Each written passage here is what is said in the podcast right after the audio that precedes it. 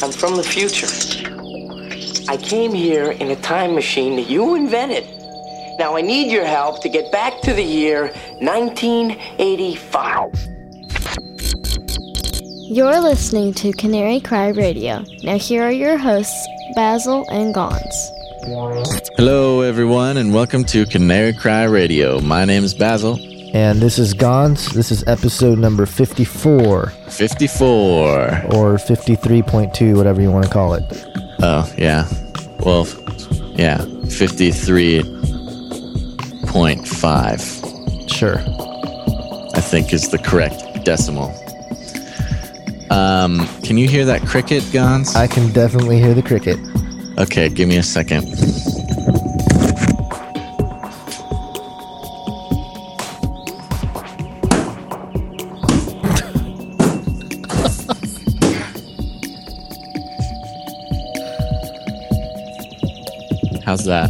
Uh, whatever you did, it worked because no more cricket. It wasn't pretty. Uh, well, Um, you didn't have Okay. access to your molasses pool. no, I mean that's more of a long-term solution. I just had to go with the the broom intimidation tactics. Yeah. All right. Good job. Yeah, I know. All right. So, where were we? Oh, yeah. Episode 54 or 53.5. Yep. Um, yep, this is the second half of the Jim Wilhelmsen interview that we did. In the coming hour and a half or two hours or something, we will be discussing some fanciful things like the hollow earth theory and time travel and all sorts of cool stuff and how uh, we get to think about that as christians. Um, but before we do that we've got some house cleaning to do. Everybody's favorite part of the show. Woo! Okay, so before we get into some emails and some voice messages and things like that from you guys, I just got to give you your uh, friendly neighborhood reminder to go on to iTunes and Stitcher and give us five stars on iTunes and thumbs up on Stitcher and Uplayer things. Gons, help me out here. I'm just waiting for you to get through it, man. Yeah, I Um, know. I'm just pushing through. Oh, but just to applaud everybody's initiative out there, we have got now 40 different people giving us star ratings on iTunes, which is very nice of all of you.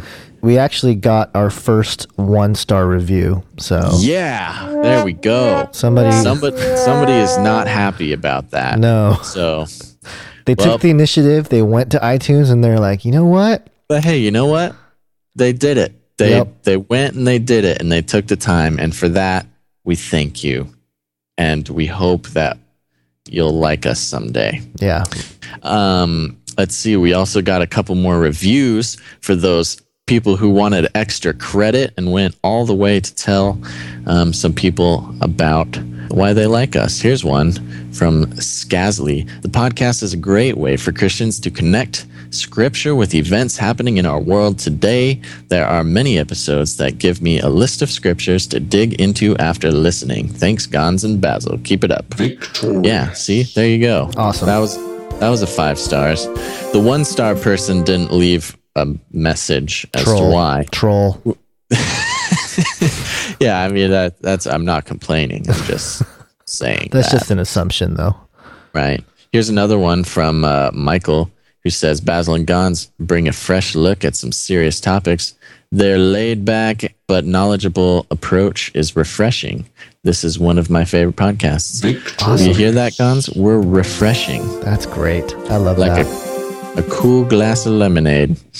So yeah, go and do that, everybody. You're really helping us out. Thank you for everybody did it, and for the rest of you, you know, take a couple minutes out of your day, go to iTunes, give us a rating and a review, and we can just keep on going with that.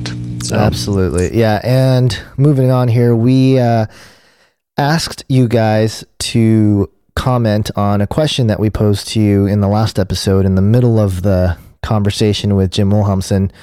And the question was basically, how did you hear about the whole Genesis 6 paradigm? And you guys have been very active in the comment section with giving your uh, experience and how you came to know it. Uh, Brian talked about how he heard it first from Chuck Missler. Gina talked about how she heard it on Future Quake. Future Quake. Yeah, which which uh, just a friendly reminder. Um, you know, we've been reaching out to Doctor Future for a while now, and he's in his little cave writing his book furiously. He uh, told me that buds. he's yeah he's uh, he's almost ready to come out and um, experience daylight again. But he's uh, he's got over a thousand pages of manuscript written, and he's getting ready to uh, do the rounds. And he's uh, looking forward to being on Canary Cry Radio. So he said hello to all the listeners. So he's he's still out there. He's doing his thing, and we should uh, expect to hear from him soon. Uh, Rosie said that she actually heard about it from a novel called Many Waters by Madeleine L'Engle which is interesting. It's different from your typical. That is interesting. Yeah, your typical do, Bible Do you know teacher. what Many Waters is about? Um, I think she sort of explained it in her comment post. Oh, right. So right. if you guys want to go check that out, if you go to canarycryradio.com, click on listen. It's CCR 053 Jim Wilhelmsen interview part one. And if you scroll down, you'll see all the comments there. And who else? Brother Roy said that he read about it when he was a teenager just reading it in the Bible. Right. So actually, yeah. Now that That's, I think about it, I remember how I heard about it. It was I read it in the Bible. That's I was reading through the Bible, and then I came to Genesis six, and starts. I thought, yeah, and I thought, well, this is weird. But I think you know, I didn't have an understanding of what it what it was. But yeah, um, well, I think that's that's everybody's first read through of Genesis six. Oh, that's weird. Yeah. All right. Moving on. Those Nephilim, who were they? Right. That's a weird thing. Okay. Cool. But uh, cool. Uh, yeah, we appreciate the comments. Keep them coming because we love to read them. And, you know, there's, it veers off into other things in the comment section about, you know, I think Brian talked about how he was, he bought into the Republican government propaganda at one point and defended them even though they were making sketchy decisions and stuff like that. So, good conversations all around in the comment section. All right. Now it's everybody's favorite time of the show. It's voice messages. I don't know where that came from. Sorry about that. It's your urban jazz fusion yeah, blood. That's ex- that's exactly what it is. My urban jazz fusion blood. Um, so we've got a couple. Yeah. Um, so let's do. Uh, we've got uh, Justin. Justin. Mr. Justin, what do you have to say? Being raised Catholic, I've always feared God, but never really had a personal relationship with Him, and never really thought He cared much about me. Uh, that was reinforced in my mind about 10 years ago when I found myself in Bali, Indonesia at ground zero for the nightclub bombings and saw hundreds of people vaporized and hundreds more severely wounded. And uh, I, I turned my back on God and went through quite a bit since then. But uh, about a month ago, I uh, watched Age of Deceit for about the 10th time and uh, was in a place where I could follow your instructions there at the end for the message of hope. And I opened up my heart and my mind, and I said, Lord Jesus, come quickly. And he came. And uh, your film was the last thing I saw as a creature of this earth, and I am born anew into Christ. And I can't thank you enough for your work, Gons. I've uh, I've shared your film with a number of friends and family, hoping to open their eyes, and it's worked some of the times, and hopefully uh, it'll work more times. But uh, may God bless you on your future endeavors, and uh, yeah, keep up the good work, guys. Boom. That's what it's all about. What a great testimony he has there. Justin, thank you for your comments there. It's uh, very touching. And uh, yeah. praise the Lord for well I, all of it, all this stuff. What I think is great about that is, you know, it's such a, a common experience people are having nowadays. Not the the bombing part. That's that's unique, I think, in his Yeah, story. yeah. But you know, just being just not really experiencing the the personal love of God and the relationship you can have with Jesus Christ, and and just it being so empty. You know, you can just see that and hear that and how people talk about it, and so um, it's strange how a movie like Age of Deceit, which a lot of it is like pretty fear driven. Like you know, I've I've been accused of fear mongering for the for the film, and I know it's not that, but it's just kind of laying out, hey, this is how it is.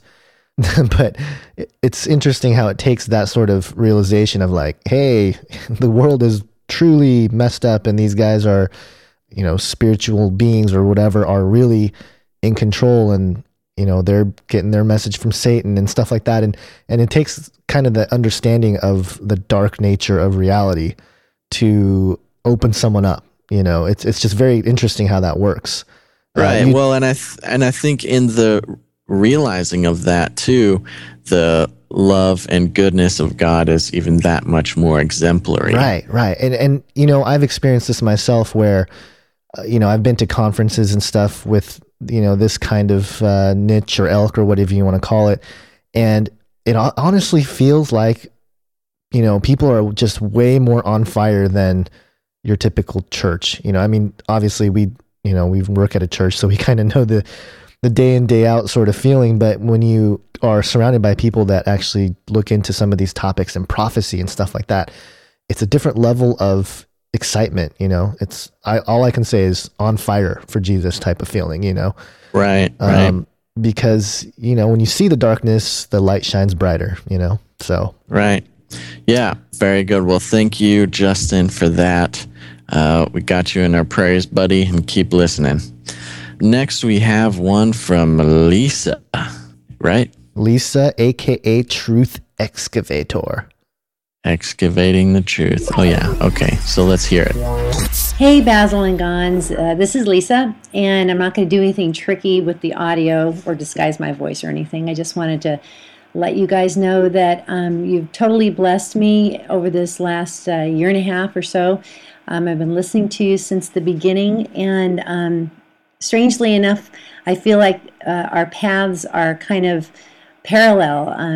And I and I think it's because it's not just a coincidence. I think God is doing something around the world, and um, and He's calling calling us out to be like the the tip of the spear or something. And um, and you know, for some of us like me, it's just kind of a one on one. The people that He puts in my life to share this uh, revelation with.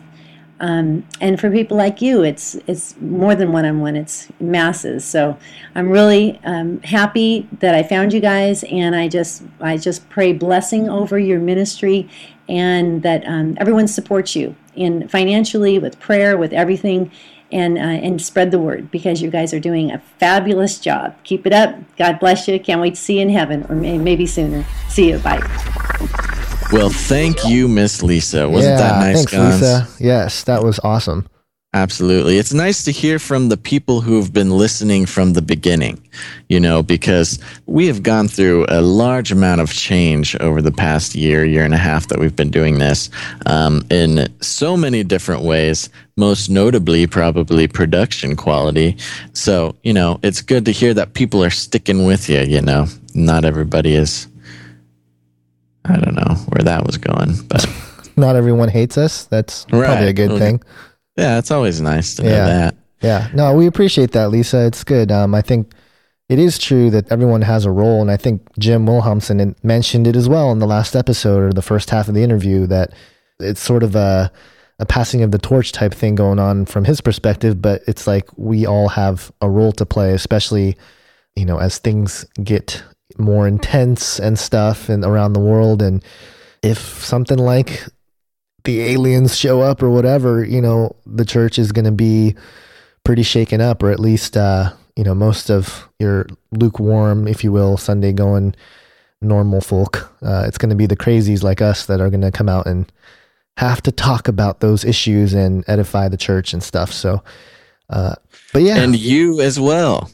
Exactly. And uh, hopefully you feel prepared after being with us for so long. Thanks again, Lisa. All right, moving on. What do we got? We got some emails and things, yeah? Emails. We got some good ones here.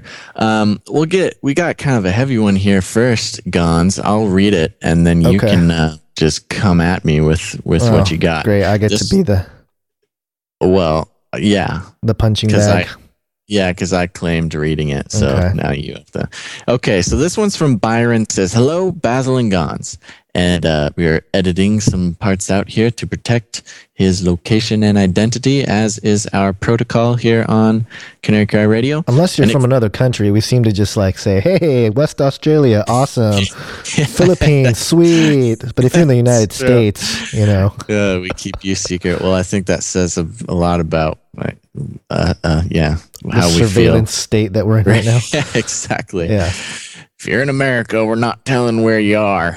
Um, okay, so uh, he continues. I've enjoyed your recent programs with the exception of the Josh Peck and his bashing the KJV.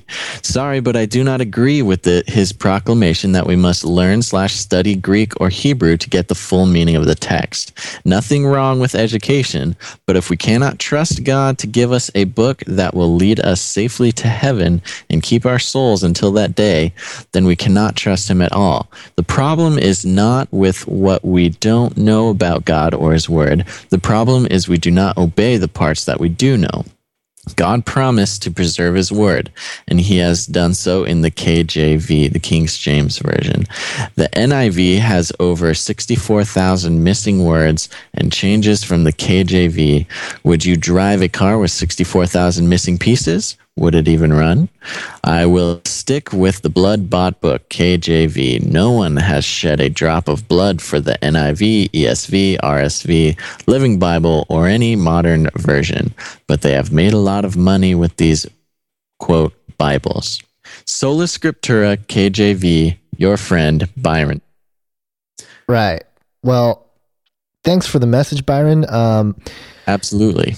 You know, this is a pretty touchy subject. So it's really, you know, I, I don't want to get into a debate or anything like that with the KJV thing, but it's just my personal opinion that the English translation, whether it be KJV or NIV, you know, despite the arguments against something like the NIV, you know, the English translations are limited in that they are the translations from the original Greek and Hebrew text. So it's really hard to say, or, you know, I guess it's challenging to pin down which English translation is more accurate or could be inspired or whatever, because ultimately, you know, especially nowadays, we have access to the original Greek and the Hebrew.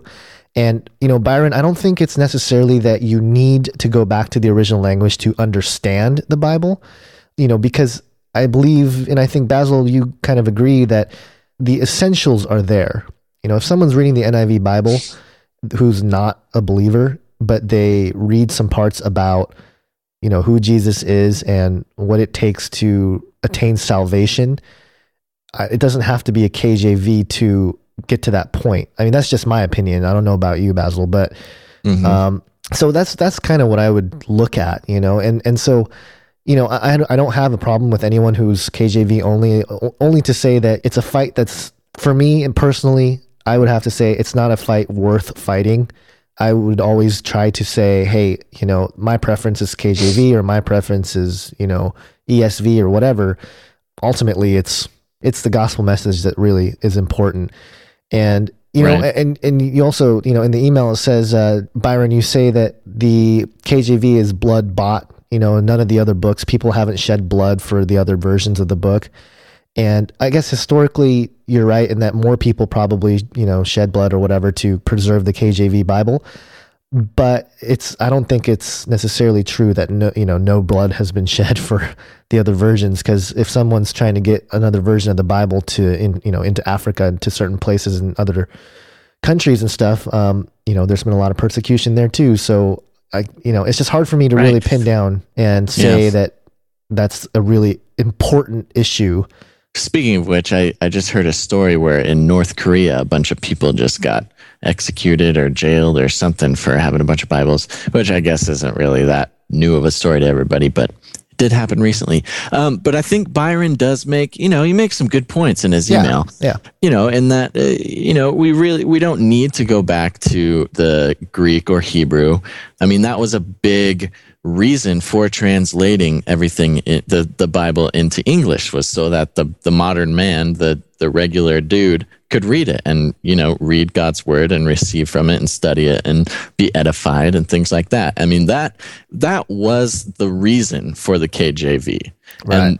And in that sense, the KJV was, was a blessing, was a godsend, in my opinion. Yeah. Um, obviously, it's it's quite archaic language now. Uh, it's you know, a little bit harder for people to understand, but you know, I think a lot of the all the other um, or a lot of the other translations they're just for a more modern feel, so people can understand it. And yeah, I think, and uh, in my opinion, you know, you do lose a little bit you know, the more you translate it or the, the further away you get from the original languages. Because, I mean, if we don't go back to the original languages, then what, uh, you know, I mean, Yeah, I think you do lose copies. you lose a little bit of the I, I guess you can say you can lose some aspects of integrity as you move away. Uh, like I know, you know, I, this is a rumor. I actually haven't read the uh, you know, I can't even remember. It's like the new new NIV or something. It's like there was a updated version of the NIV that supposedly, you know, demasculated God, you know, from Right, being yeah. male to sort of an ambiguous kind of thing. So I can see where, you know, people can Oh uh, yeah, I mean it, it, it definitely gets taken across some pretty blurry boundaries for sure. Yeah. when it comes to different versions of the Bible or translations. But in the case of what you're saying, Byron, which is, you know, if we can't trust God to give us a book that will lead us safely to heaven and keep our souls until that day, you know, I think the KJV will get you there.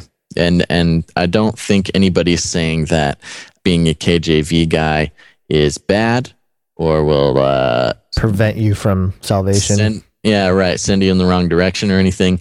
Um, but uh, you know, you go back to the original languages for different purposes. So Yeah, absolutely. Good email though. good email. Good job, Byron. Thanks, man. This next email is from Mike. Hey, Mike. He says, Basil and Gons, what's up? What's up? What's up, Mike? What's up?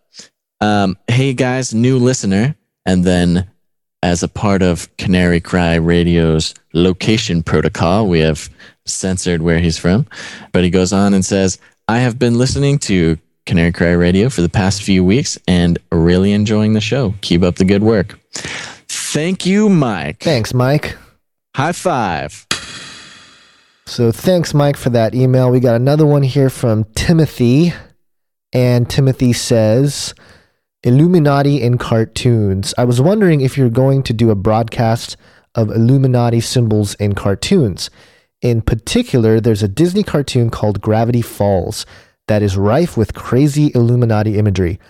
The recent episode, and this was a few weeks back, episode 21, Gideon's Rising, is particularly wicked. As a parent, I want my daughter to be aware of how prevalent and wicked the Illuminati is, and I usually screen them prior to us watching them together. Episode 21 is so wicked, I did not finish it. Anyway, just wanted to inform you of this. Uh, well, thanks, Timothy, and we are definitely um, in touch with the show Gravity Falls. I've been watching it. We are watching it. aware of the show. We love it. We're gonna wear t-shirts. Uh, no, but uh, I've been watching it since since it first started because initially it grabbed my attention when obviously the intro sequence, you know, the the opening sequence there has a lot of symbolism in there already, and the thing that caught my attention was uh, Dipper, the main character guy there, finds a book and it's got a handprint on the front with six fingers, and of course that's usually a reference to the Nephilim, uh, as described in um, the Bible. There's a verse, I don't have it in front of me, but it talks about the tall guy from Gath, a descendant of the giant who had six fingers and six toes, 24 in all. And yeah, obviously the authors of and writers of the show have knowledge of the esoteric and the occult information to Right. incorporate it into the show with uh, you know that kind of symbolism. You got Grunkle Stan with the Shriner hat. And uh, you mentioned episode 21, which I don't know if I've seen.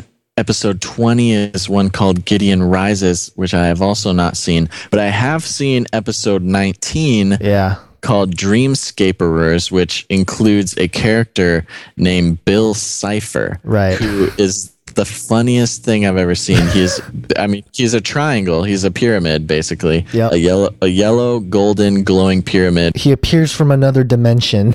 Right, with arms and legs and a bow tie and a top hat and one big eye in the middle. So I mean he's basically, you know, the all-seeing eye in the triangle with a top hat and a bow tie. And you know what's funny is he I think he like sells gold too. He like tells people to buy gold.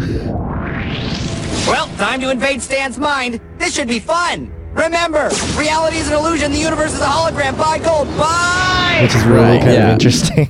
yeah, it's it's really funny. I mean, he's just it's hilarious. I mean, when you think about it, but at the same time it's like, you know, this is this whole show is basically inundated with Illuminati symbolism and things like that. But Right. at least Bill Cipher is a bad guy. I mean, That's true. You know what I think is interesting is um I almost felt like and I you know the Dreamscapers episode especially they hint on all these esoteric things, right? Like, you know, the whole premise of that episode is they have to go into Uncle Stan's mind to, you know, confront some things or whatever. So it's, you know, very sort of spiritual in that sense. right. But at the same time, I felt like they were just overtly making fun of the Illuminati to some extent with the whole Bill Cipher character and he's just ridiculous and he I mean he has all these powers, right? And stuff, but Yeah, well, I mean, that's the thing with with that character is Bill Cipher is he's like the perfect anthropomorphic representation of the Illuminati. Like if the Illuminati was a being, you would have like a top hat and a bow tie and like try to sell people gold and like be really manipulative, but like at the same time not like I don't know, not as sneaky as you think he's being or as he think he's being. You know, I don't know. It's just hilarious how they do it. yeah, yeah. But yeah, the show as a whole is completely takes like all of its material from, you know, esoteric weird stuff that we talk about all yeah, the time. absolutely. And you know what's funny is they, you know, there's been episodes where, uh, you know, the main character gets cloned over and over again and stuff, and there's there's all kinds of little hints. So you know, it's kind of hard to say to keep you know your kids' eyes away from it to some extent, you know, because I think I think as long as you sort of talk about it with them, and I know it's challenging when they're they're younger, um, but it, as long as you sort of know what's going on and, and you can you're able to at least converse about it a little bit with your kids, I think it's okay. My daughter knows what's going on. She thought it was hilarious that it's you know, she's like she just thought it was hysterical, you know, not because not because she's buying into it, it's because you know, wow, it's so overtly it's so obvious. yeah, it's so, obvious blatant. and so blatant that it's it's hysterical. So Yeah, and just you know, have your kids listen to Canary Cry Radio. We have people talking about, uh, you know, how their kids listen to the show. How's it going, kids? Just saying hi, howdy from Basil here. Um, but yeah, so we try to keep it PC around here, yeah, we don't want to get or too G. not po- not politically correct, but you know, G PG. PG. That's what it is. PG or G? PG. I thought it was G. I don't know. Kids are growing up these days. PG maybe. Yeah. Okay. Okay. Well, thank you for that email, Timothy. I, I think we, you know, we've addressed Illuminati uh, symbolism in the media and just sort of in the world. You know, maybe if we get enough enough material, and which I'm sure we could, to do a whole episode on symbolism in cartoons, we uh, might just go ahead and do that. Absolutely. And we got another email. We actually have a couple emails from a listener named Norm. And so uh, I'll just go through here and read some emails from Norm. Here we go. I'm listening to your episode on fear. And for all of you who might want to go listen to that, that's episode 34. You caught my attention when you played Michael W. Smith's concert, in which he played the song Awesome God.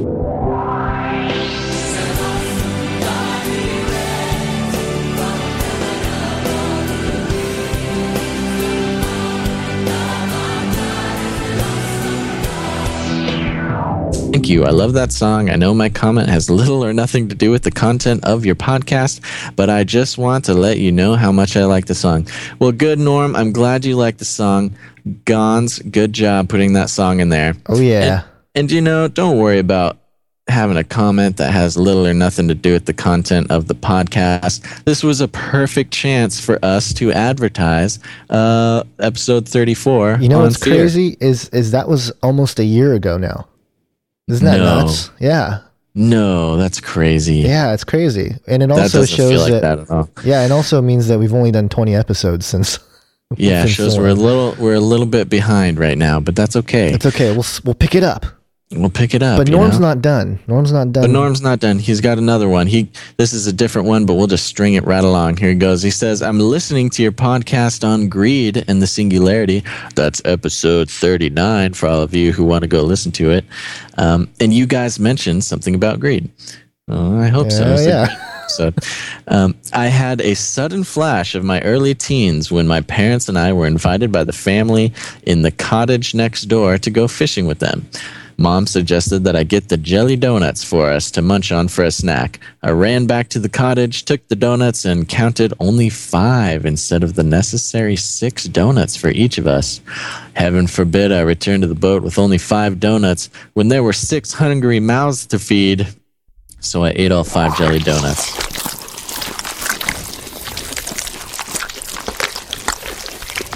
Thank you. I thought that was hilarious. Yeah, That's Norm, good. you know, Norm gets you know, it. Norm. I, I, I know you were just trying to do something for the family, man. You just, you know, you didn't want somebody to feel left out, so you just uh, evened out the score and just ate all of the donuts. I wonder if it was six including Norm or if it was six apart from Norm. You know. I don't know, Yeah. but sounds like he needs, you know, really needed to get this off his chest. And I'm glad that Canary Cry Radio could be a place where you could come out in a safe place amongst friends who aren't going to judge you for this terrible sin that you did when you were younger.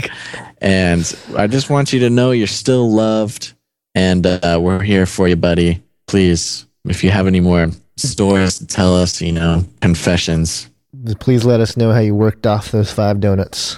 yeah, let us know your exercise routine. Although I'm sure you, you were a young teen, you were able to burn it off just just by sitting there. just sitting there. All right, so there we go. That's a bunch of emails and voicemails and things for y'all. Um, hope you enjoyed that. Some more user content. So, or not user content, list listener content. So there you go. Okay, and as always, everybody, we've still got a whole batch of emails that are still waiting to be read out into the universe. So don't you fret if you've got one in the waiting room. It is just waiting for that perfect moment to come out. So Yeah, we definitely have uh, a couple more voice messages as well. So if you want to give us one of those, make sure to go to canarycryradio.com and look for that little tab on the right hand side and leave us a voicemail. Yeah, leave voicemails, send us emails, and you might just hear it here on the show. All right, now it's time to get started on some crazy stuff Yeah. with Jim Wilhelmsen. And like I said, I think I mentioned this in the last episode too, but the hollow earth theory is a very interesting thing, just even on an intellectual level, which really challenges, will severely challenge your worldview and your paradigm as to what on earth is the earth. And so just strap yourself in. Um, and here we go with the rest of our interview with Jim Wilhelmsen. I personally would like to talk about the Hollow Earth a little bit more. Gons, I know you remember that I, I've kind of wanted to do an episode on the Hollow Earth for a while here, but just felt we didn't quite have uh, what we needed to do it. And so this is an excellent segue uh, to, to make one of my dreams come true. So, that being said, let's take a, a step sideways here and um, kind of explain a little bit more slowly for those listeners who may not have uh, heard of the Hollow Earth or really looked into it, or maybe just think it's you know another one of those crazy things that um, you know the nutballs talk about? Sure. Um, you know, I got to admit, I, I can tell you a little bit of a story. Um, that I myself, I, and I understand people laughing and thinking, boy, that's crazy. You know, no scientists, you know, what's solid. I, I learned that in school and, you know, my teacher was pretty right on and, and whatnot. But um, right. I know when I first was confronted with the idea of a, of a hollow earth, I was reading about some of the technology the Nazis were working on through their occult beliefs and activities. I was reading about um, Operation Paperclip. Boy, that that's a hornet's nest when you open that one up. Yeah. Um, but also, I heard that the last bastion Nazis had escaped into the Antarctic on a base 211, where they discovered an opening to a hollow Earth. And that right. from there, they're still, you know, working business as usual. Only they've changed their plans a little bit, but it's from that area, like their readout location, that they're uh, doing all their, you know, nasty deeds. Well, I heard that, and I'm going, you know, this is 1996, and I'm I'm saying this is the most kicked in the head, stupid thing I've ever heard. This is crazy. I'm on the floor laughing, thinking this is ridiculous. And I'm thinking, my gosh, you can find anything on the internet was still brand new, but you know, it, it had that on there. And I'm thinking, this is wacko. This is nuts. And I was just totally not open to the idea at all. And the Lord had a neat way of tapping me on the shoulder and saying, Jim, I'm trying to show you something here, you know, and quit laughing. Um, what he did, how he did that, my my son, who's now 32, uh, was 12 years old at the time. And he come up to me, he says, Dad, can we do a Bible study together? I'm thinking 12 years old, that's a difficult time. Man, how cool is that? You know, I don't, I want to encourage him. So, you know, and he, he was aware of, you know, I have this Bible study program by BibleSoft that I uh, use and I can geek out for hours on end doing, you know, just a word study or whatever. It's about right. 80 or 90 reference material, you know, reference books condensed onto one uh, DVD. So, you know, it's it's it's really for me a geek. I, I, it's a lot of fun. I I use it all the time. I can do a, a fantastic amount of study in a short time. Where in the old days, I used to have to actually look them all up in separate books, and just the process of looking them up took hours on end. So, so yeah, he uh, he wanted to do a Bible study together, and then he finished his sentence. He says, "Can we do one on hell?" I'm trying to keep a poker face and going, kid, can't we do something a little more upbeat? Why do I want to? I mean, come on. But I smiled and I said, sure, son, we can do one on hell. So I thought that was weird, but you know, okay, I don't want to discourage him. So you know, I right. started I started doing a study with him together, and we looked up all the different scriptures about hell.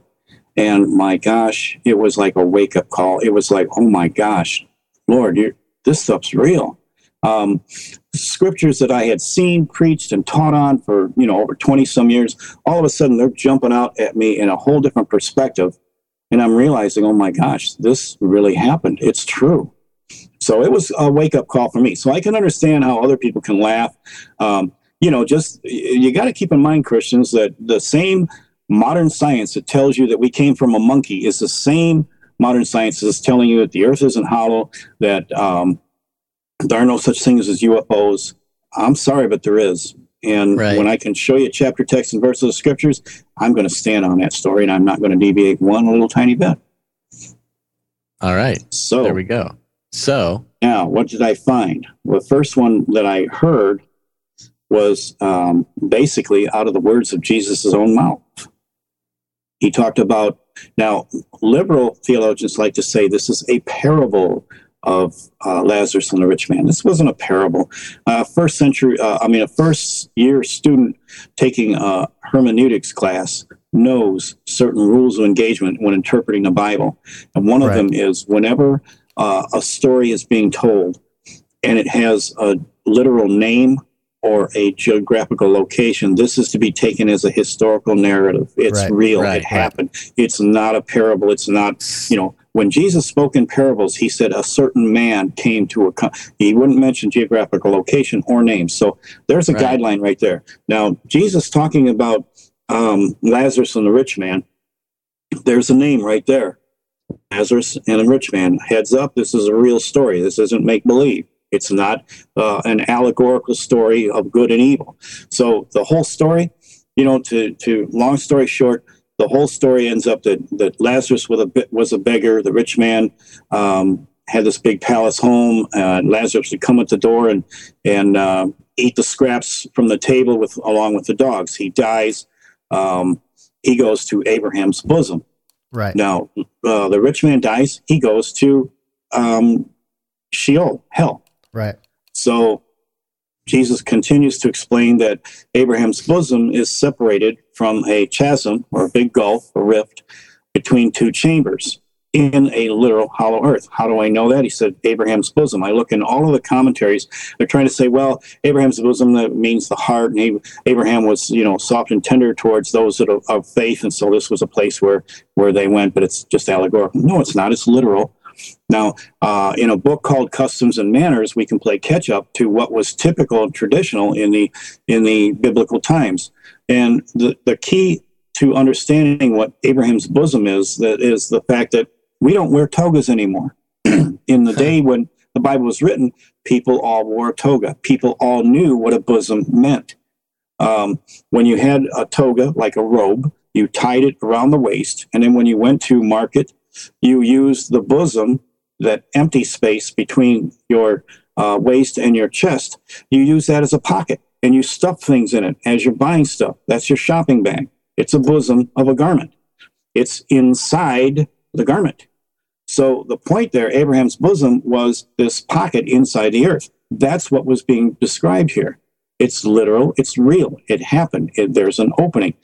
Um, in uh, oh, let's see, what is it? Job. No, let's see. Um, um, um.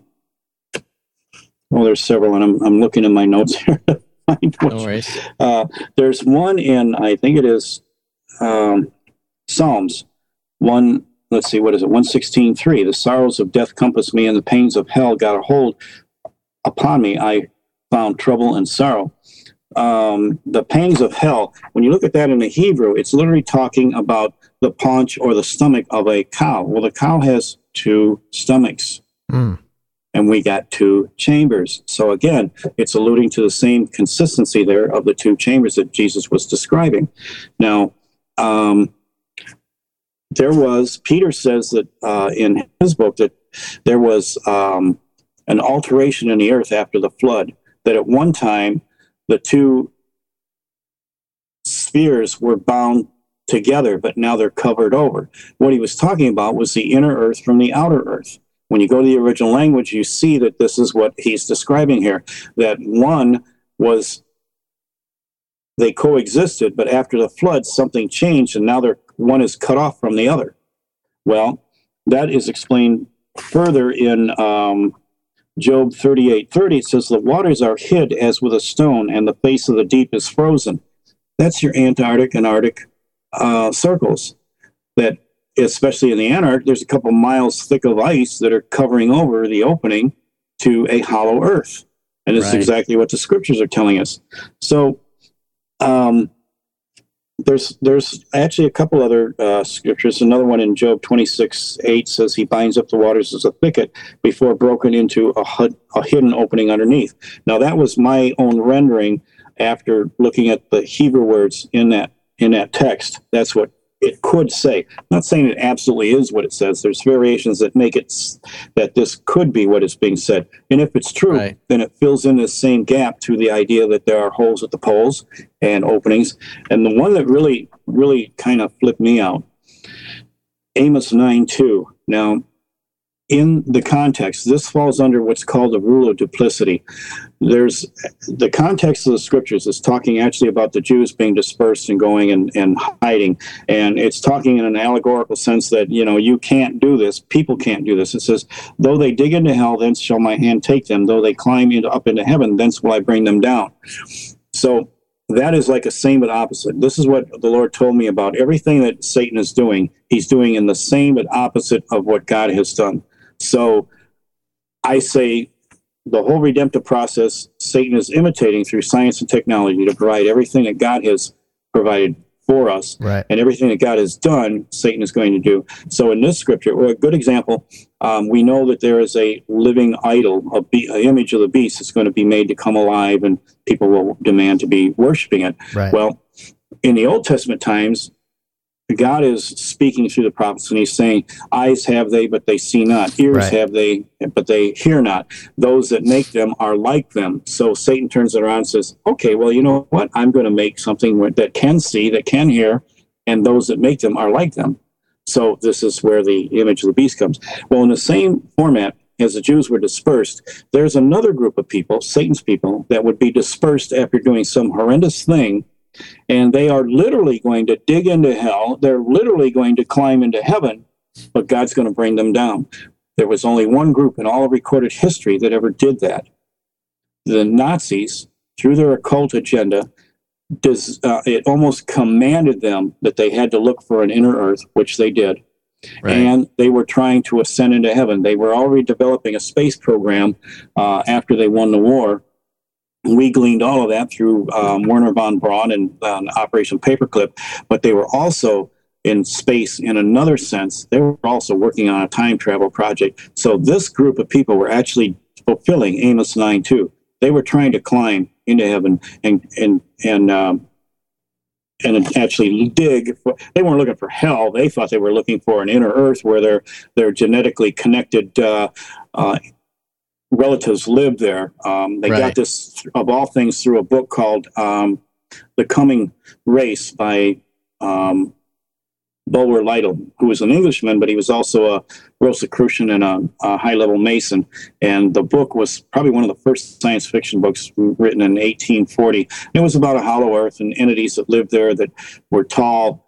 Um, Yeah, well, that that sort of lines up. I, I mean, with um, Admiral Byrd and his testimony. I mean, they it doesn't really line up with a um, an idea that the the inner Earth is actually hell or something like that. It, it uh, from his diary and and from what it sounds like you're telling me about the uh, the Nazi writings or the occult writings is that it's actually kind of a cool place in there.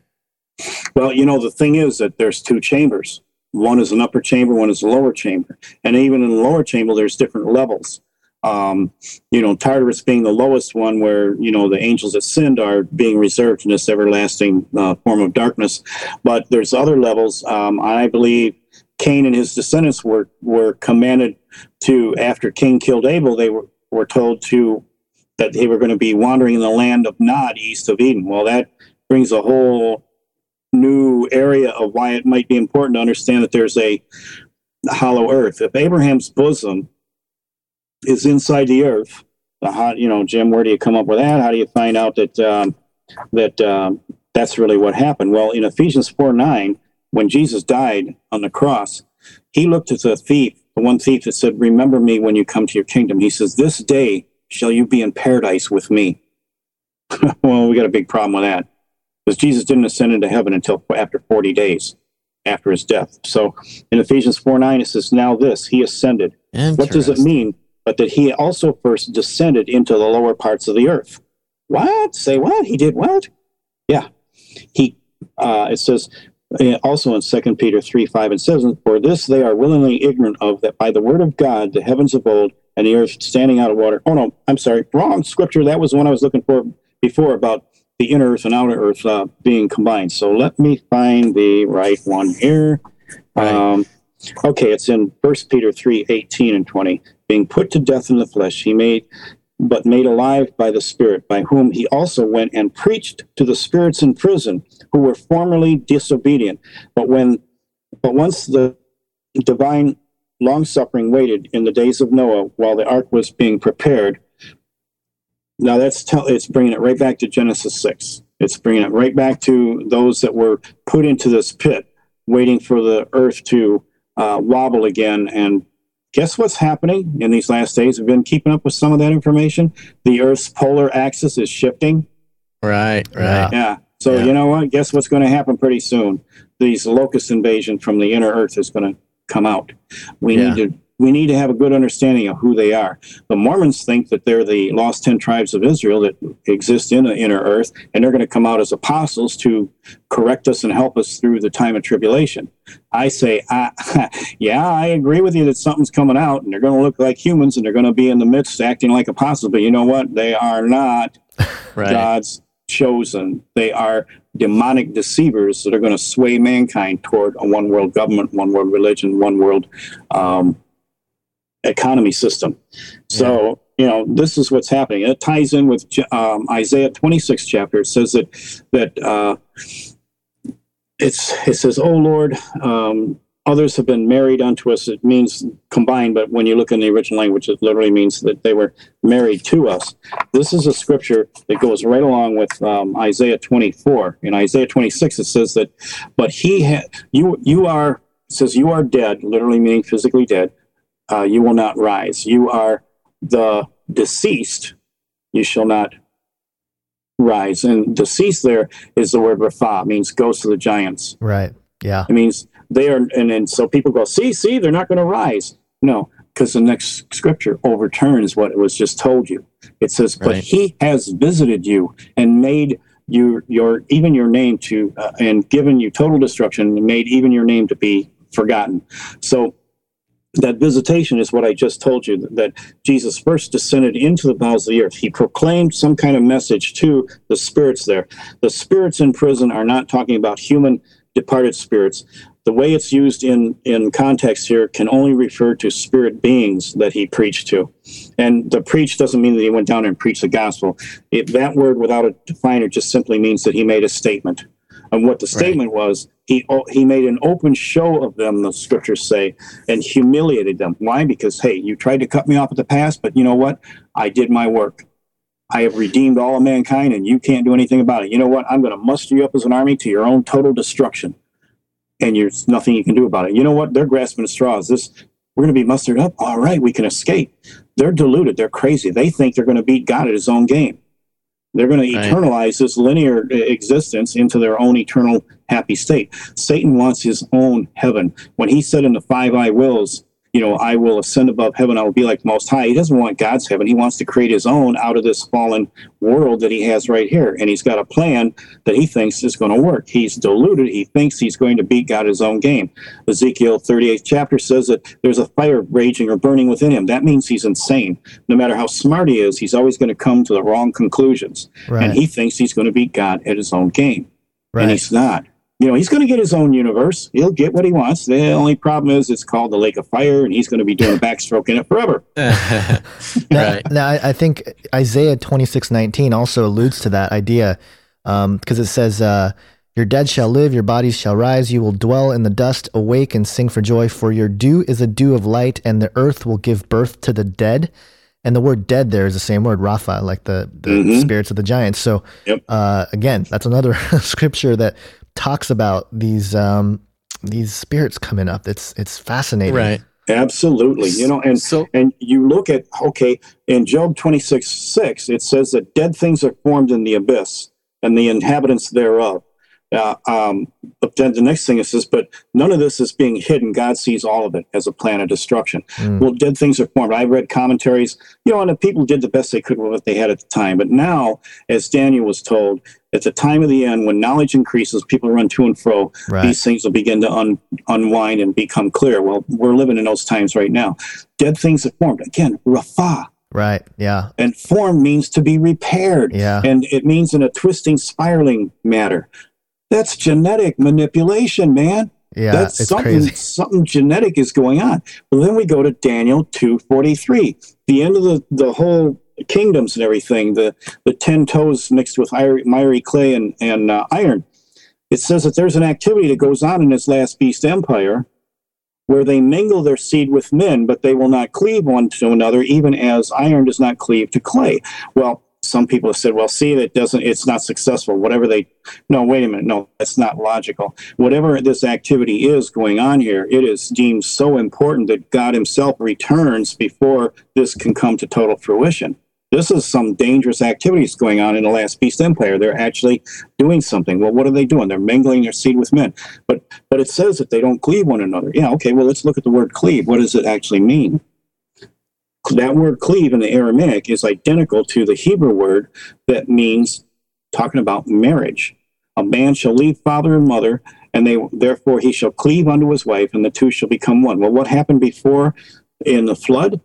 They married and produced offspring that were hybrid entities that should never have been and will never be again. But here they reappear. They reappear, but this time it's outside of marriage. It's clinical. It's doing by genetic manipulation. And we see that as part of the theme of Genesis 6. It says that all of the animals were corrupted in their way. When you go back to the Hebrew there, it means that their natural path lines had been altered. That means their genetics. There's a whole lot of tampering going on. We have myths of harpies, of, of minotaurs, and this stuff was all real stuff.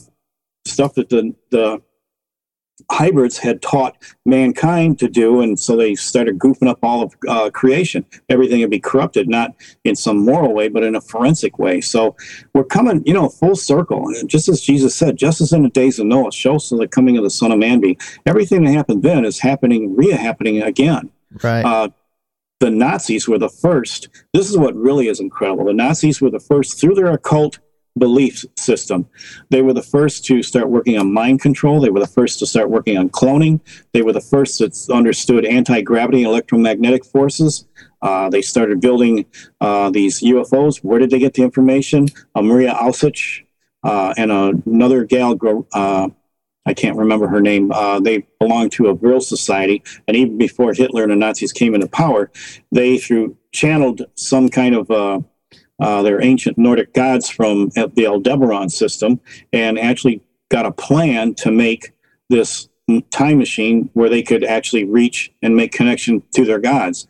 Well, they didn't have all the materials then in 1919 when when this first came down, but they remained a society. And by in the 30s, supposedly there was they had their own UFO crash uh, in the Black Forest and started back engineering some of this stuff um, the SS Ahnenerbe, on an intellectual level, realized that that um, all these mystery spots in ancient places all throughout the world contained encrypted technology that they could convert into new technology and science. So they globe-trotted. That's why the movie Raiders of the Lost Ark, you saw Nazis at an ancient Egyptian dig. The SS Ahnenerbe went all over the world, including even uh, in Mexico, uh, New Mexico. They they traveled the world looking at all these mystery spots and extracting uh, a science from some of the religious beliefs, some of the legends and myths.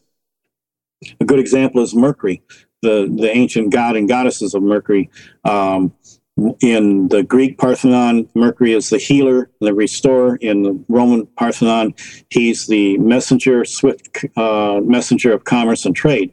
So Right. Yeah. We, we see that um, the caduceus, the medical staff, we see two intertwined serpents with uh, on a shaft or a pole, with sometimes represented by one globe or two globes on it, and then wings. Well, they the, the way the occult mind, the Nazi mind, looked at that, they said, you know what? If we take uh, just like from Kundalini Yoga, if we take mercury, the element mercury, and put it in a vortex, it's going to cause an electrical polarization that'll produce a new form of flight. Now, that sounds really crazy, but you know what? That's exactly the heart of what a UFO does. It travels on an anti gravity electromagnetic form of engine, and mercury is the primary substance that's used to be able to produce that. Wow. and that's. Go ahead. I was just going to say that's easily provable by crashes where they've seen the fluid, they've smelt it, and it smelled like the uh, like ozone. Um, there's just so much evidence in so many different directions. I've got most of that recorded in my book. So you're giving me the secret to UFO flight on the air. well, you know, it gets uh. even better than that. My my latest series on YouTube, uh, "Time Travel in the Bible," I discovered exactly how some of the technical problems of of time travel, punching a hole in space and time to create a wormhole. I know how they do it now our own government. I don't think I don't. Maybe they played catch up. I don't know, but the Nazis did it. I know that sounds crazy. Time traveling Nazis? Are you nuts? You, this guy is nuts. Oh, he's totally nuts. No, I can show you in the scriptures. It's there. It's real. It's going to happen, or it did happen. Right. Yeah. And that's why it's beyond science fiction. It sounds crazy. It's so far out of the box. How how any normal person can hear this and go, "This guy's a nut. He's a whack." well, you know, the thing is, if you take time to read my, watch my videos or read my book, you're going to find out I'm not a nut. I've put together some things that I didn't find them. The Lord pointed them to me, and sometimes right. shoved it under my nose, even when I was laughing and not believing it either. But it all comes together and it makes sense. Now, we didn't talk a lot about Admiral Byrd, which is the more secular account of um, the Hollow Earth theory. And for those of you who don't know, Admiral Byrd was in the Navy, I believe, and allegedly f- flew a plane to the North Pole, was it? Or was it the South Pole? Oh, it was over the North Pole where It was he over the North Pole. apparently Pole. saw warm a warm area. He saw um, began to see tropical um, vegetation of woolly mammoth. Now, you know what is interesting with this? In the early '60s, when I was a kid, my grandfather told me that he was when he was younger in the 20s, he went to a movie theater and on the news. They had that Movietone news or whatever. They had the little newsreels in between movies. He said that Right. he saw a movie where Admiral Byrd had flown over the Arctic and had saw, you know, I was really big into dinosaurs then, and he was telling me that he saw um, warm veget- vegetation and a, a woolly mammoth, and I thought, Right. Grandpa, you're kind of crazy. That's, you know, I'm, you know, I love my grandpa, but I think he's a little bit loopy here, you know. and then years later, I hear that there was actually a movie given out. It was the actual recordings of um, Byrd's expedition, and it was shown only a few times in, in selected theaters, and then it was taken off and removed and never to be seen again. On the deathbed, the producer of that uh, documentary said that that's exactly what happened. I read Yeah. that, and I, my jaw dropped, and I go, "Oh my gosh!" I remember my grandfather saying he saw it. He really did see it. He wasn't just a confused old man. Wow. Right.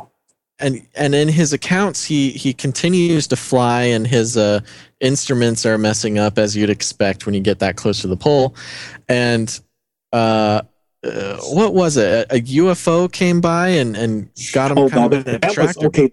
Now, see, that was that's different. That was um, okay Now in nineteen in I think it was like nineteen twenty. Oh gosh, you know, I, I it was sometime in the twenties when when Admiral Byrd flew over um, the Arctic. Now in nineteen forty seven, his diary or account of of his encounter over the Antarctic is where he was stopped by a UFO by a saucer so he, made he to went to land. both poles He went to both poles, yes. And in 1947, the reason why I say that that diary is fake and I don't believe it is real is because knowing that he went first to the Antarctic and then he's experiencing the same thing again in, I mean, uh, he went first to the Arctic and then knowing that he was experiencing the same thing again in the Antarctic, the diary reads out as if this is all brand new and he's just all fascinated and no, that that's fake because if it was real diary, he would say, "Wow, this is just like when I was in the Ar- in the Arctic." There was no comparison whatsoever. It was made to look like he it was all brand new and and it was the first time experience. So, I think somebody well informed that knew what was going on faked out this diary to try to promote the truth that he was there, that these things did happen. But I don't believe that. I don't believe that Admiral Byrd himself actually wrote that, and based on the idea that he had already experienced all of this stuff before, except being made to land uh, underground and uh, having German-speaking um, Aryan type people. people. yeah, the Nordics Right. telling him, you know, not, you know, to, uh, you know, pursue peaceful means and and uh, not use bombs. But what's interesting is that after well, the whole expedition to the Antarctic, it's right after World War II. The whole world is devastated. The last thing you're going to do is throw a bunch of money at um, some etherical studies uh, for uh, for science. I mean, the money just is, wouldn't be there. And even the expedition itself, 13 ships went.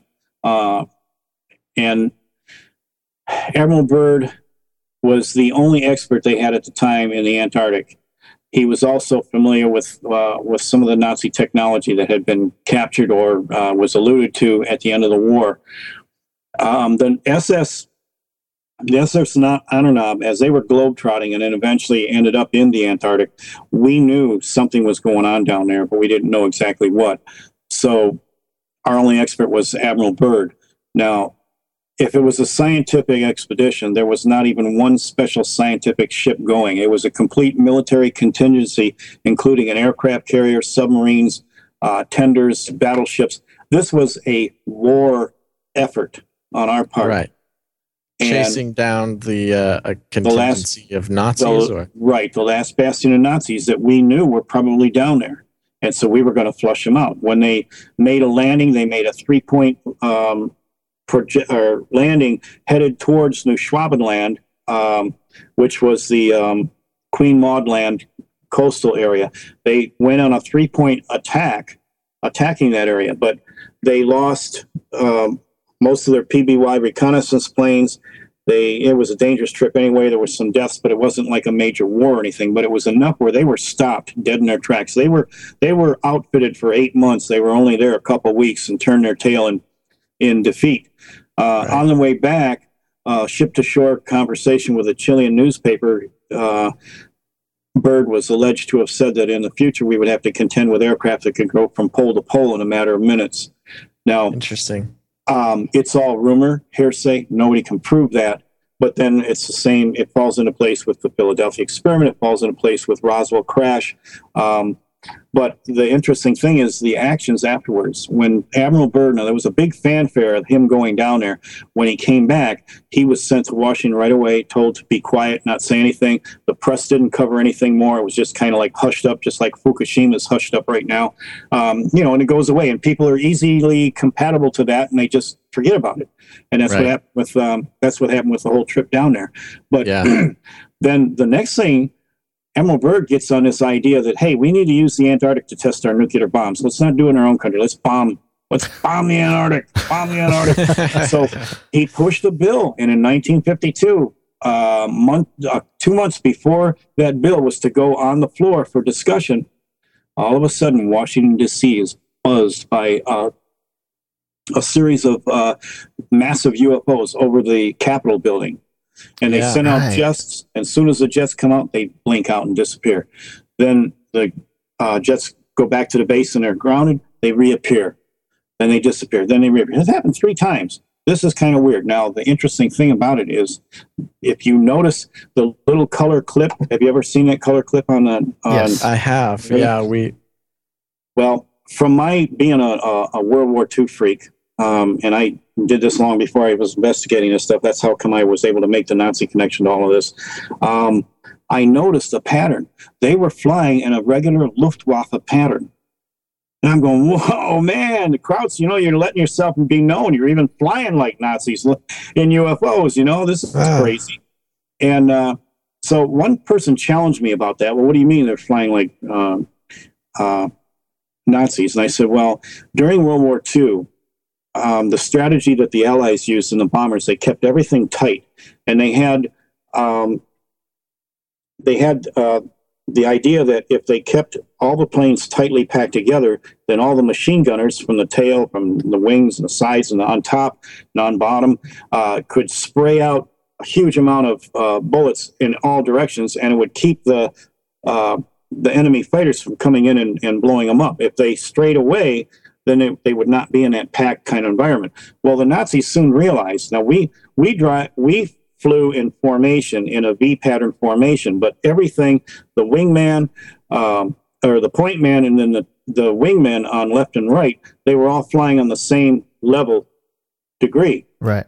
Right. Luftwaffe modified that. They said, well, instead of, you know, it's easy to strafe if you're going on one uh, level plane area. So what we'll do is we'll modify it. We'll make the point man on one level, the left wing and the right wing will be altered up and down from each other and change. So that, that makes, you can even see this in the World War II documentaries. You see the machine gunners going up and down all over the place. They're trying to get the, uh, the enemy um, aircraft because they're flying in a staggered V formation, not an inline V formation. And that's exactly the way you see these uh, UFOs flying. Mm. And so, yeah, it's you know there are so many little subtle connections like that. My in my logical mind, when the Lord first told me about Nazi UFOs, I'm going, oh come on, this is insane. How can you know why didn't they? Why aren't we goose stepping to a swastika? How come they didn't win the war? The more I understood the technology, the more I realized, okay, they have this really cool looking craft that can travel really really fast, but it's creating its own electromagnetic field separate from the rest of reality, the rest of uh, the Earth Yeah. and you can't send a projectile from one force into the other. So Mm. it can't be used as a weapon. All it can do is be a sudden, startling appearance in the heavens with a new message. Oh, that's exactly what Thessalonians said we should look for someday. Hmm. Mm. Yeah, exactly. Wow. Okay, so we got hidden Nazis in the South Pole. We've got a, a paradise in the North Pole. Now, how does that, in your mind, kind of connect with the, uh, the biblical ideas that you found in your research? Now, you, you mentioned there were two two sections of the inner Earth or the Hollow Earth.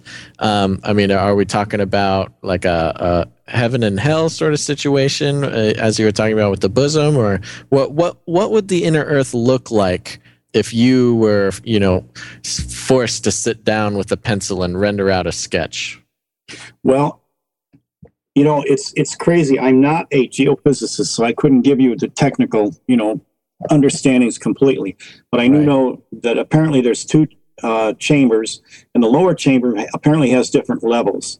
Um, the upper chamber, we're told that you know, if that's paradise, there is a angelic entities or s- with a sword, a fiery sword. But you know what? That fiery sword uh, doesn't necessarily have to be a sword. It is some kind of a defense mechanism that prevents uh, mankind from entering too far or too deep into this area because the tree of life is there, and somehow that tree of life is.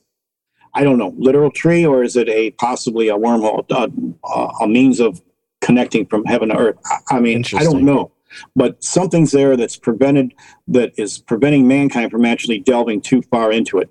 Um, there was a voyage, gosh, back in 1800s where somebody actually had recorded seeing on Eden-like conditions, and they could only go so far, and they couldn't go, you know, beyond that point. So something is there to prevent that.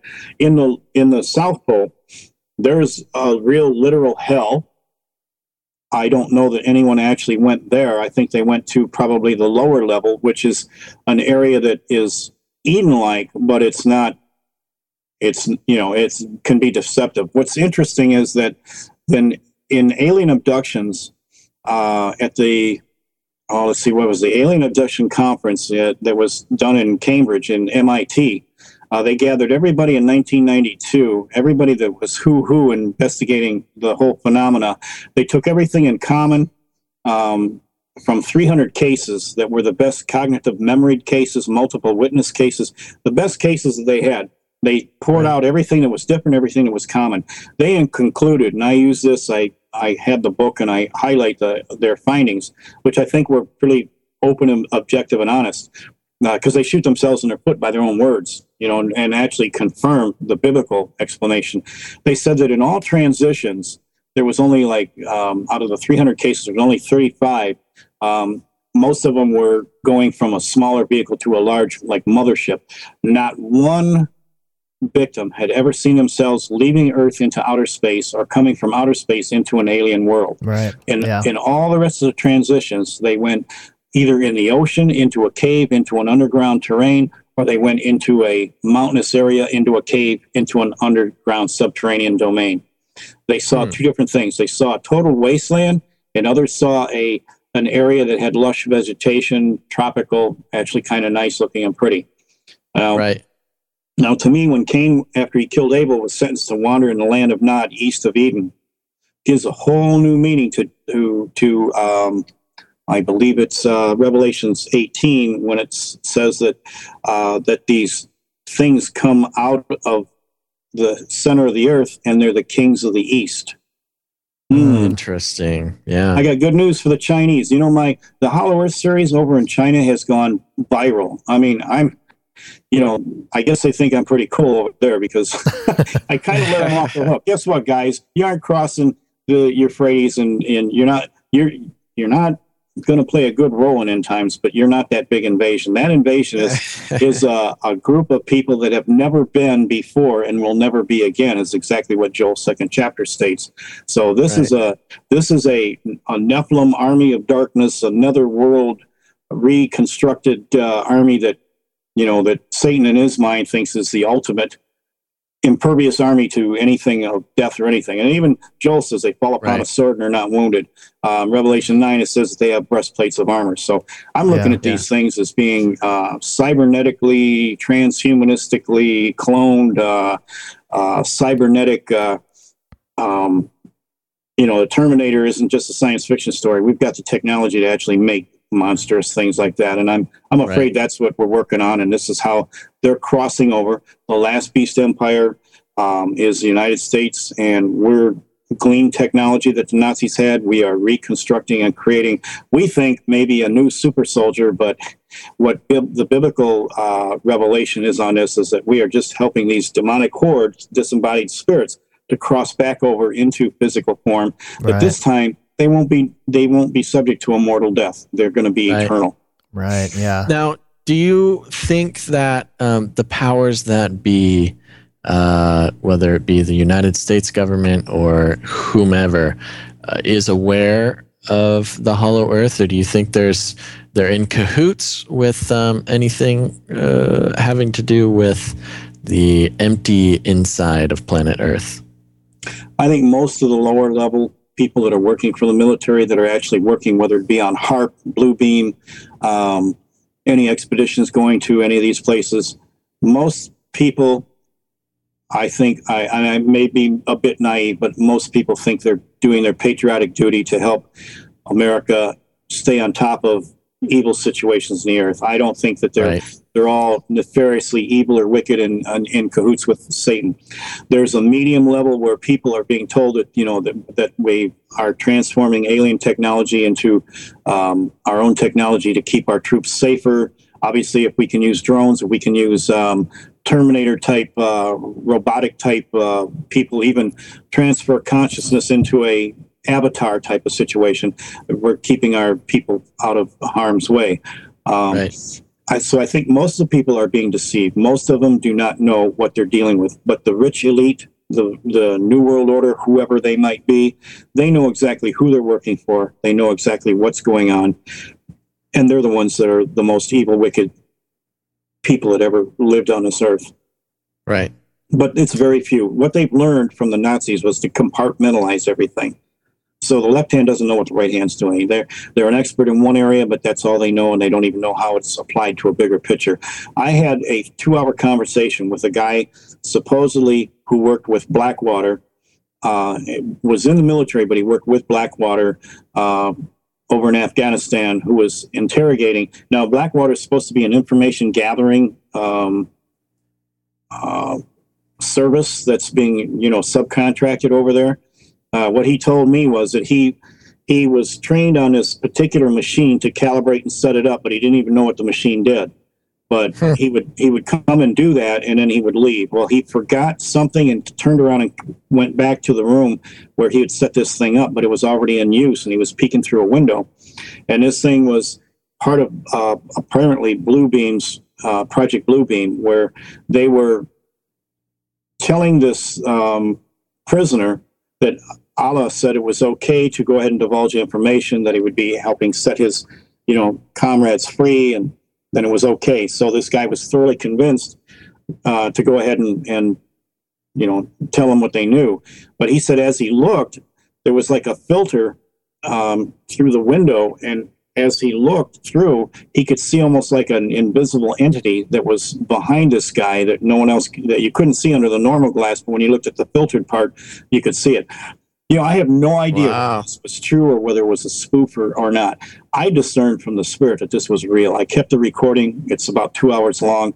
Uh, the guy was really confused and mixed up. He got caught. They told him to get out of there. Then all of a sudden they started messing with his mind and he loses it. You know, even in when he was talking to me, he kept losing, you know, his memory and everything. I don't think it was faked out. I think it was real. But I've had, you know, doing this for so long, I've had other times where people have wanted to present me documents that could prove uh, some of the things that I wrote about. Um, and uh, I turned them all down. Quite frankly, if they got documents from the government they're not supposed to have, I don't want them. I don't want a prison ministry. You know, it's not worth going to prison. Yeah. Right. I'm willing to cross that line when you can prove to me where FEMA cars are going to be and people are loaded up and they're going to be executed or taken to a happy camper place of a, a FEMA camp. Yeah, Right. then I might be willing to cross that barrier. But until that time, I, you know, like I tell tell all of them, look, what I have is based on the Word of God, and that is good enough for me. If it's in the Word, Mm. then I that's all the proof I need. I don't need, you know, other proof. I don't want it. So usually they're mad or disappointed, and and uh, maybe they go to someone else. But you know, I'm not right now. I'm not willing to cross that line. And some of it might be just you know they're they're spoofing with me, and some of it might be real. I don't know, but it's not an area that I'm willing to to cross over yet with. Yeah. Interesting. Well, Gons, did you have some questions that might fit in here? Well, I mean, there's uh, there's so many things, but one of them, you know, James Cameron went down to the uh, the bottom of the Mariana Trench, you know, a few years Mhm. ago, Yep. and uh, I mean, what do you think he was doing? I mean, he, like you know, the whole idea was just to do this excavation to the lowest point the humans ever been in the ocean and stuff. But do you think there's something to? Obviously, you know, if there's a hollow Earth, then they have access through the oceans and and you know i know that from some some different studies that the israelites felt you know the sheol was sort of a, an analogy if you will for the the sea or the ocean. Is there anything that you think is going on that's rumors about usos uh, unidentified submerged objects and stuff like that? What, what do you think is was happening with the ocean? Do you know of anything? And does it have anything related to the hollow earth?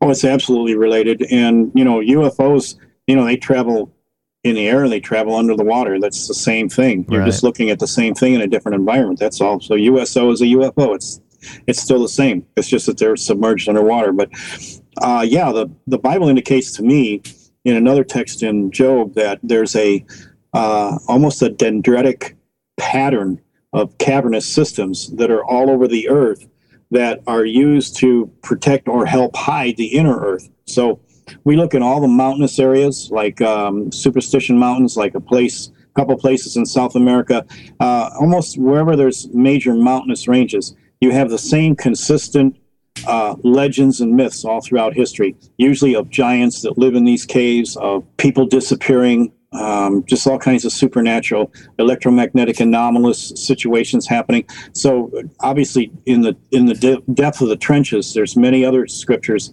that are almost synonymous when it says that um, uh, dead things are formed in the abyss is literally what that word means in Job 26 6. It's talking about subterranean in the ocean. So, yeah, there's a definite connection there to that. yeah i mean it just seems to me like there's it's like a whole nother world you know that that we just Right. haven't really tapped into a whole lot but uh, so do you think that that the uh as far as the nazis go are they still i mean are they there are they still helping out or are they you know have they been sort of recruited into this uh satanic army if you will and are they are they helping create this uh end times rebellion against jesus and and I mean, how does it tie into some of the end times deception type stuff? I mean, I know the bigger picture does, but how do you think specifically things are going to play out? You know, scripturally, there's certain things that are told, you know, especially in Revelation and things like that. But um, can you paint us a picture of how uh, maybe perhaps the sequence of events or how uh, some of these things will unfold if you know we're going to be told that aliens are- here, but they're actually you know coming from underground? I know that there's a a movie that recently came out called. Um, Oh, I don't remember, but it's another one of those. Ridge, I haven't seen it Pacific yet. yeah, Pacific Pacific Rim. Rim, where I you know see that. the, the the line, the line, the I guess the the big line in the movie is you know we thought they were going to come from this this uh, heavens, but they came from Right. below or whatever. So I mean, they're they're sort of you know pre-programming our minds so that there is this connection with the inner Earth already. But how do you think it's going to play out? What what do you think the sequence of events is going to be? Well, I think everything is happening in the same but opposite of what God has done. So you look and understand what the Lord's done, they're going to do the same but opposite. In that, I mean, where this is concluding, we see that there's an invasion from inside the earth. That's a reality. Uh, and I think I provided enough scripture proof to show how it can be a reality. Right. Um, but so what are they doing? Well, um, Peter Lemesurier, a New Ager, um, and this is this is consistent with script with history. Even uh, in World War II, it should have been no mystery what the Nazis were up to or what the Japan was up to because they had written texts that already gave you their complete plan of what they planned to do. The Tanaka papers, written out after uh, Japan had defeated the entire Russian Navy, uh, they said, "Hey, wow, we're pretty good. You know, we just beat the second largest navy in the world. So uh, let's uh, plan on conquering all of the Pacific." So they laid out a 60-year plan. It was there. Nobody read it. Nobody uh, understood it or even cared. Billy Mitchell did, and he understood it and he got it. And he proclaimed it, and they booted him out of the army and thought he was crazy. Um, Mein Kampf, Hitler gave out all of his um, strategies, which are being implemented in the United States right now, along with the 10 planks of communism. I mean, it's still, you know, it's there on paper and we don't read it. Um, Peter Lemesurier laid out that in order for a new world order or a global condensation of all things, you know, government, um, religion, and, and economy to be established, the accountability religions of Christianity and and Judaism would have to be they would have to fulfill their expectations. Mm. So in other words, they would have to fake out the rapture, tribulation, and second coming. Mm. And that is exactly what I think is going to happen with uh, under the guise of UFOs and aliens. Now they're they're playing a good alien, bad alien. The Greys, the reptilian little things. Howard Demons always depicted as you know reptilian, ugly little you know things. So they're the bad guys, and the good guys are angels. And I'm amazed that all throughout history, angels are always usually Caucasian, blonde hair, blue eyed, um, right, Nordic looking you know. fellows. I have been called a racist because all the giants that have ever been found in the mounds or anywhere else are tall, blonde hair, blue eyed. You know, guys, dude, these are bad guys. You don't want to be a part of this. I'm not trying to disenfranchise you. I'm sorry that they don't find any, you know, black giants, but, you know, that's just the way it is because right. it's all tied into theosophy, Helena Blavatsky, and I guess with a name like Wilhelmsen, I guess I can say this and not be, you know, accused of being a racist on my part. You know, we have a certain amount of history and things that are going to be played out. And it's going to be with this whole master race crap of uh, the Aryan. So I think the same opposite is going to happen. We're going to have a phony rapture. New ages are taken. Christians are left behind. Silly Christians, you had it wrong. The New Ages had it right. They're mm. fulfilling mm. and completing Christianity. So what they're doing is just as Judaism, um, Christianity was the fulfillment of the law in Judaism. They're going to try to fulfill all our expectations only as a new age and a cosmic Christ, not the real Christ. Right, so right. we have a phony rapture, and my gosh, we might be the way the world's going right now. What's going to happen? Maybe even tomorrow when they start bombing Syria. Yeah. Oh my yeah, goodness, we could be on the verge of World War Three. Well, I think during that time is when you're going to see a phony rapture, and then after the phony rapture, we have this great tribulation uh, period and I think what happens now, I don't know how good alien, bad alien will play into this. I haven't seen that, and I don't pretend to know everything, but I think the Lord's shown me a, a lot. But I think that somehow, in the end of it all, in the disputes and everything, there's going to be the way they're going to present themselves, the Nordic types, they're going to come looking like the angels of God. They're going to present the Antichrist as the um, Christ, and it'll be a, a fake, phony second coming.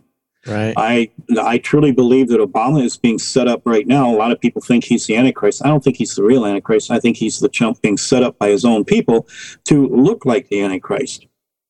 Probably the Pope is the false prophet. I don't know, but it looks like this is the way things are going to be played out. Everything will parallel the the real thing before the real things happen. I even, you know, I haven't written about this one, but I even think there's a possibility of a, a, a very limited, short zombie apocalypse. Ah, uh, yeah. yeah, it might. I'm serious. It might actually happen. What does the scripture say? If there's a phony rapture, it says that the dead in Christ shall rise first, then we which remain alive will be caught up forevermore. Right. Right. Yeah, I think there's going to be a phony resurrection, and it'll be a zombie-like thing. See, you Christians got it wrong. Look, you're mindless, you know, idiots going around chewing people's brains and whatever. And you know, well, this isn't I mean, right. And talk about a generation who is ready for a zombie apocalypse. Oh yeah. Oh yeah. Oh yeah. You know, I mean that that I think the zombie thing is the epitome of, you know, our uh desensitization to, you know, some phenomena like that. I mean, I I can honestly say that if zombies came up out of the ground tomorrow, that uh, a large portion of at least the youthful male population of America, their dreams would be coming true. Like it's not, it's not even, it's not even a a, a weird thing at that point. I yeah. mean, at that at that point, I mean, game on. We get to you know go kill all the zombies like we've been hoping would happen. Um, so yeah, I could totally see that being um, a part of uh, what you're talking about. Well, you know, in 1978, when I gave the first sermon about um, Genesis 6, and I mentioned the Nephilim, people go, who? What? Even Right. in 19, even in 1996, when I got called into this full time, Nephilim, huh? What? Now say Nephilim. Oh yeah, that's like this game. Or oh yeah, that's like I saw that movie. You know, Right. it's everywhere. Everywhere you go, everybody knows something about. it. Mostly wrong, but they know Right. about it Yeah. um, you know, it there's conditioning going on. The Ancient Alien series, you know, um, some of it is actually very sophisticated and, and makes a lot of sense. Some of it is just complete wacko, like the Manna Machine. Oh man, when I heard about the Manna Machine, I'm rolling around laughing. Okay, where's some fossilized parts? Where's some legends and myths and history that allude to this? There's nothing. You pull this out of thin air, and everybody goes ooh ah. But then we have the um, uh, what is that uh, movie? Uh, they made part one and part two. Um, the something code, Da Vinci Code. I mean, Oh, yeah. totally Right. fictional, and everybody's going, "Ooh, ah, it must be real." Yeah, Right. geez whiz. You know, yeah. The the this younger generation especially has been set up for all of this stuff, and uh, but the thing is that it's all going to be done same but opposite. It's going to make Christianity look like, you know, we're we're all wrong and a bunch of nuts and haters and you know exclusive, non-inclusive uh, to everyone else, and it's going to make the New Agers look like wow they've got it right. The you know cosmic crisis is coming. He's not yeah. coming in a fluffy chunk of water vapor. He's coming in a UFO because silly Christian. That's what the uh, that's what the clouds of heaven are. No, they aren't. Um, you know, in my series, I, I clearly state that if you let the Bible define itself by itself, it's an angel, an order of an angel, a living vehicle. That's why, you know, when we were earlier, I was talking about this living vehicle. What the Lord kind of basically showed me was there is a mechanics and physics in heaven that is supposed to stay there, but this knowledge has been lowered to fallen man. But it's not organic. It's taken the organic principles of the way things are done in heaven and mechanizing it so that man is now able to do what God did. When you go back and think about the two lies in the, the Garden of Eden, you shall surely not die, and your eyes will be open, you shall be as gods Right. Cloning, all of the transhuman nanobot technology, cybernetics is trying to establish an eternal state for mankind. And the environment that was once eternal, if you think of a technology that could make man think that he could be all present, all powerful, and all knowing, or all present, all knowing, and all powerful, that would be the ability to manipulate and travel time. These are the two technologies that are being given to mankind in the end, and Satan deluded will stand before the white throne and say, "See, everything you did, I did. So I'm entitled to my own. You know, I've done it this way according to your rules, and I'm entitled to this." In his own crazy thinking, that's actually what he thinks he's going to be able to stand and do. Hmm. Yeah, exactly. And so you mentioned time travel there, and you mentioned that that is, you know, something that could be very well coming up for us here in the near future. I mean, where, what's your take on time travel in general? Well, first off, the Lord made the most profound statement when he said, I am the light. And I don't think we understand the depth of what he meant by that, but I'll, I'll show you how. we know that time can be manipulated because God did it.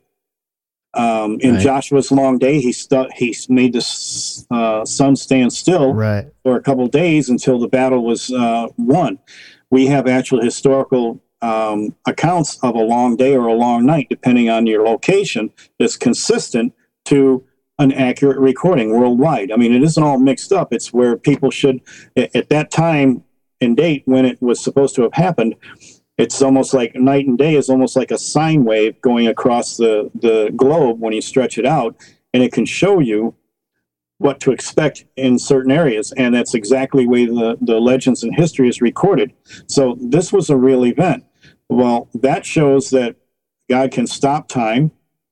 Um, the next story um, was Hezekiah's uh, situation where he asked that the sun that the sun go backward. So this is where God is in control of time, where He actually made it go backward. So that can happen. Then the other technology that's maybe required for the ability to travel through time is the fact that that uh, Philip was told to go to a certain place. He was going to encounter the eunuch, so he did and explained the gospel. The guy responded right away and wanted to get baptized and you know accepted Christ. So he did. And then when he came up out of the water, it says that the Spirit caught him away. Caught him away, caught away is harpazo, the same thing as being mm. caught away in the rapture. Yeah. So mm. we have a supernatural teleportation experience in the Bible. So all the mechanics is there in the Bible. This can be done by God. Can man accomplish the same thing? Well, if God did it, the fallen angel is going to make sure that we can do the same thing because in our own vanity, we're going to try to say, we don't need God. See, we can do everything that you did. Right, uh, right. Virgin birth is no big deal now. We can do artificial insemination, and it happens all the time. See, we're taking away. We man's own vanity thinks that if we can explain the things God did, we've taken His power away somehow, and now we are in control of it. Right. Now, a true person who loved the Lord, he would be just more amazed and go, "Wow, that's really cool how you did that, Lord." So it depends. Are you a rebel or are you a lover of God? If you're a lover of God, you're just going to appreciate God is a God of order. He's established physics. He's the one that created everything in a structure and an order we call physics. It's just that we don't know all the physics that exist around. So there are prophetic scriptures that say that associated with an individual, now these scriptures are always attributed, well, this is the Antichrist, and it might be, and it might not, but we don't know if we're going to give the scriptures a true, just look. We are assuming that they're talking about the Antichrist. I think they are but they may not be. But they are talking about a particular individual that will be associated with the ability to manipulate or travel time. Where is right. that in the Bible? It's in the book of Daniel. The book of Daniel says that the or uh, this person would be aware of dark sentences. In other words, he would understand the occult in some kind of way that would produce something that no other person has ever been able to do. That was Adolf Hitler. Why do I know that? Well, because it says that he would also destroy the wonderful and the how does it say it in the King James? I'm trying to remember. Um, the the he would wonderfully dis, he would wonderfully destroy the the powerful and the people of the holy ones is how it reads out. Well, that's Jews, but why isn't he saying my people? He's saying people of the holy ones, the descendants of the prophets. That's because it's after 70 AD.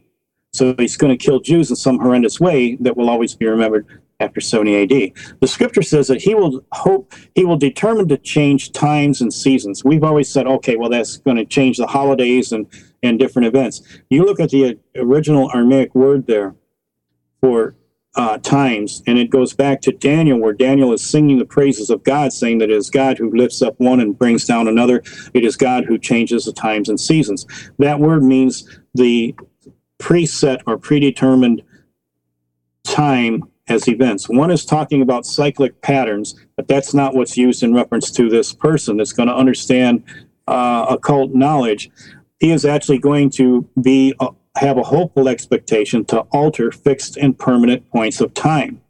And then it says, and it will be given to him time, time, and dividing of time. Now, when the Lord pointed that out, and I'm sitting there literally in tears going, Lord, why are you showing me this? No, I mean, I'm having a hard enough time telling people that there's non human entities in our midst. And now you're telling me it's time traveling Nazis. This isn't fair. I don't want to know this.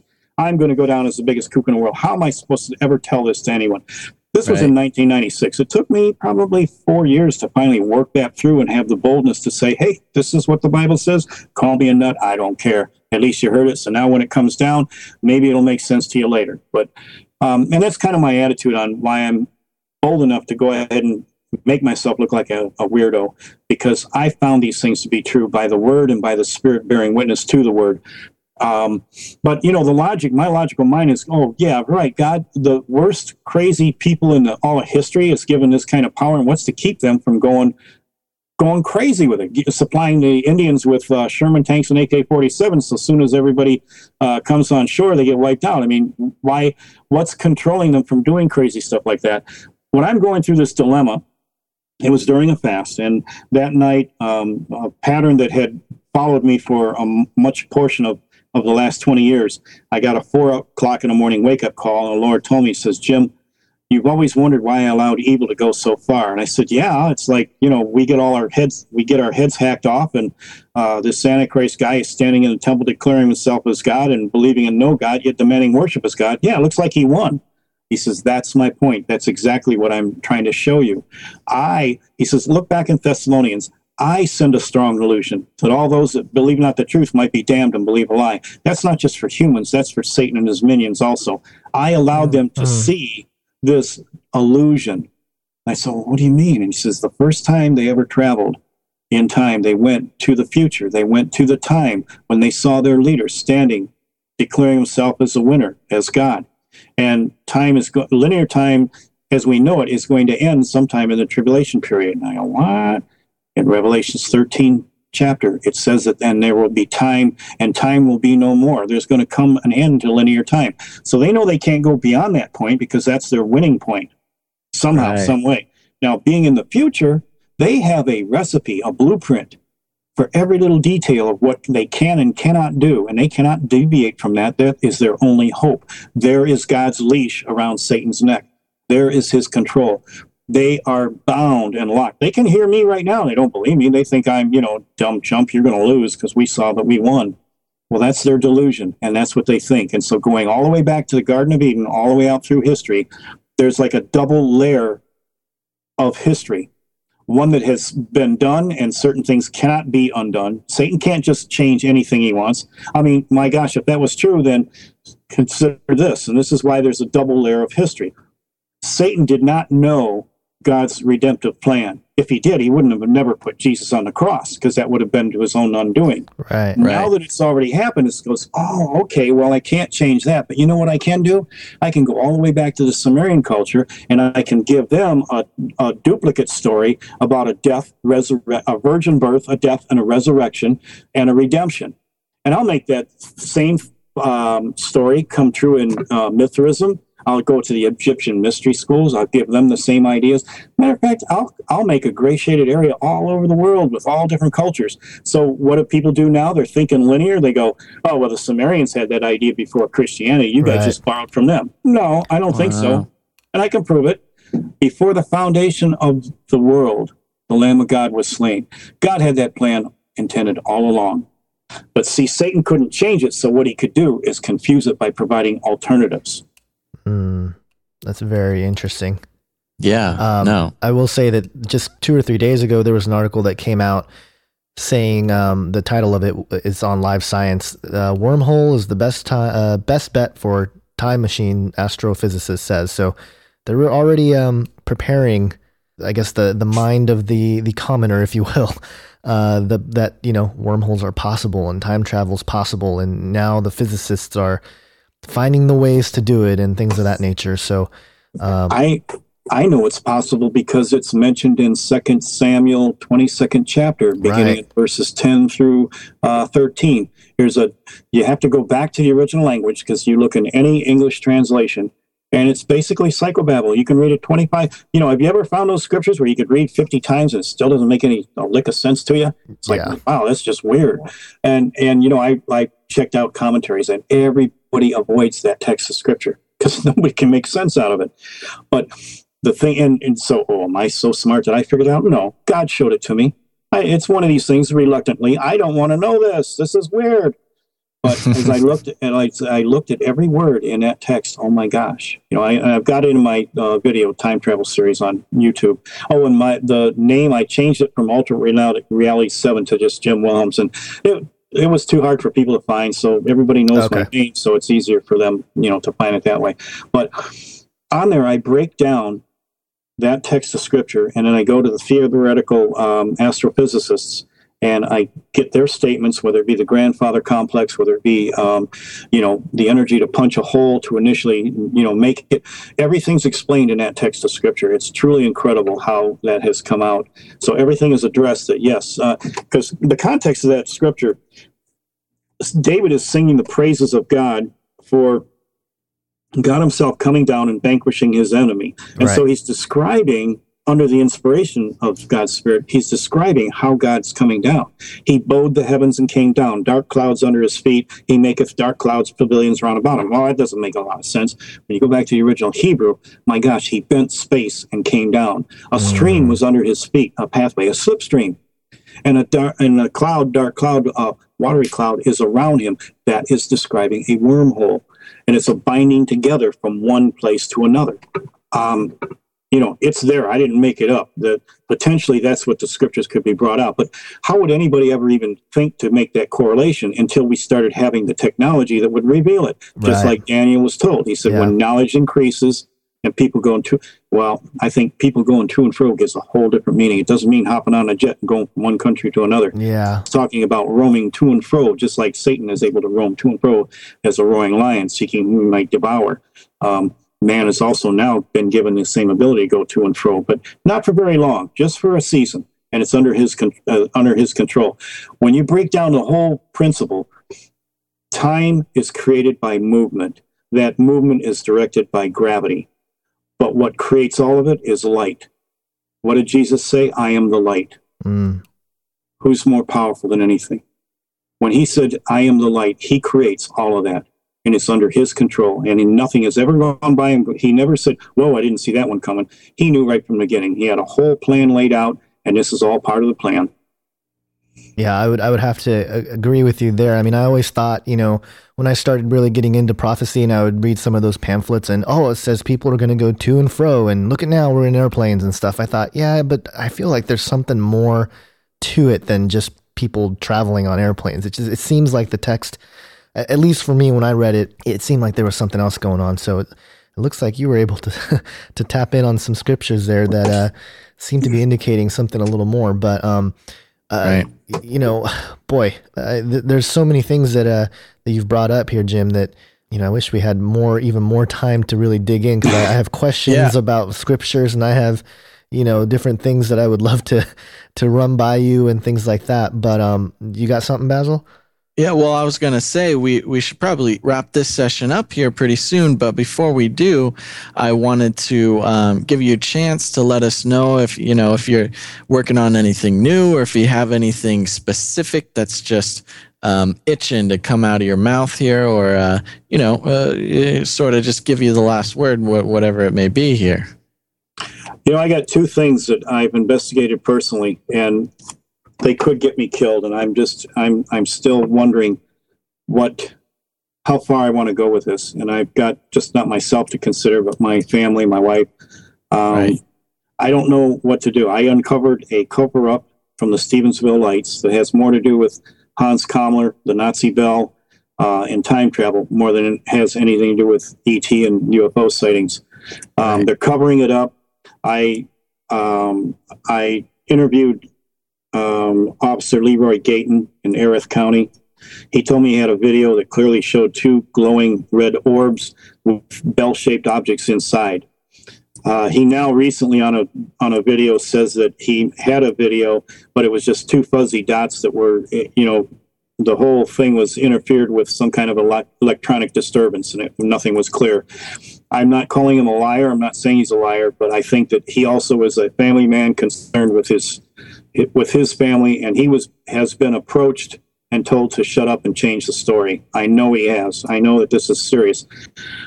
My connections and dots ongoing investigation on this is that a lot of this is being covered up because they're going to use this against constitutionalist Americans and evangelical Christians. We are being blamed for um, being a part of the cover up.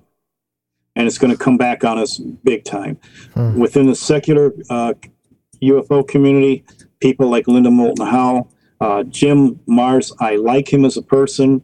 He sat in my store. We talked for two hours and had a great time. And as soon as he found out I was an ordained minister, you could cut the air with a knife. He Huh. saw me as his enemy. Um, there's something coming down the pike that's going to make all born again Christians um, the bad guys. We're in cahoots with uh, the enemy. Some of the books that have been written um, is pointing to the idea that the Holy Spirit that's within us is actually an alien entity that makes us all join together on one common um, agenda.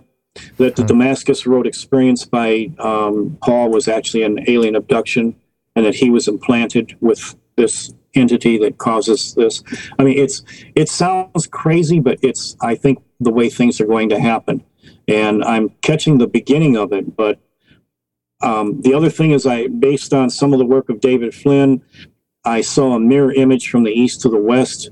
Uh, I did some of his mathematical calculations, and I actually went on an expedition with my son and a few others uh, to the middle of the Arizona desert.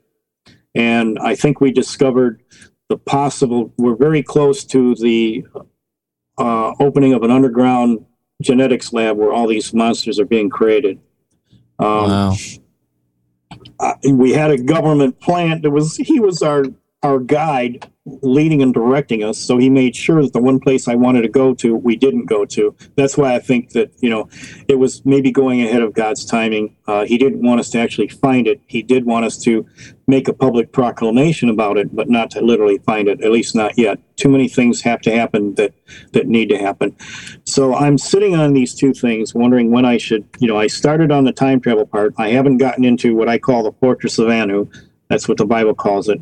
But um, maybe someday. I, you know, I'm I'm praying. I'm wondering just what to do. Um, Right.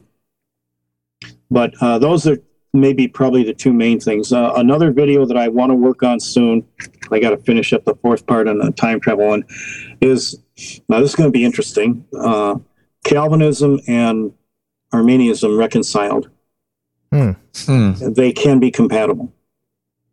And this is the two this is the biggest fight between evangelical Christians is those two camps. And until they can get it together and realize that God doesn't have a problem with either one of them, because I've known godly people from both camps, um, there's there is a compatibility, and that cap- compatibility is in the fact that um, everybody's trying to address salvation on a one-dimensional level when it's three dimensions. Our bodies have to die; they can't be renewed. They have to die and be resurrected new.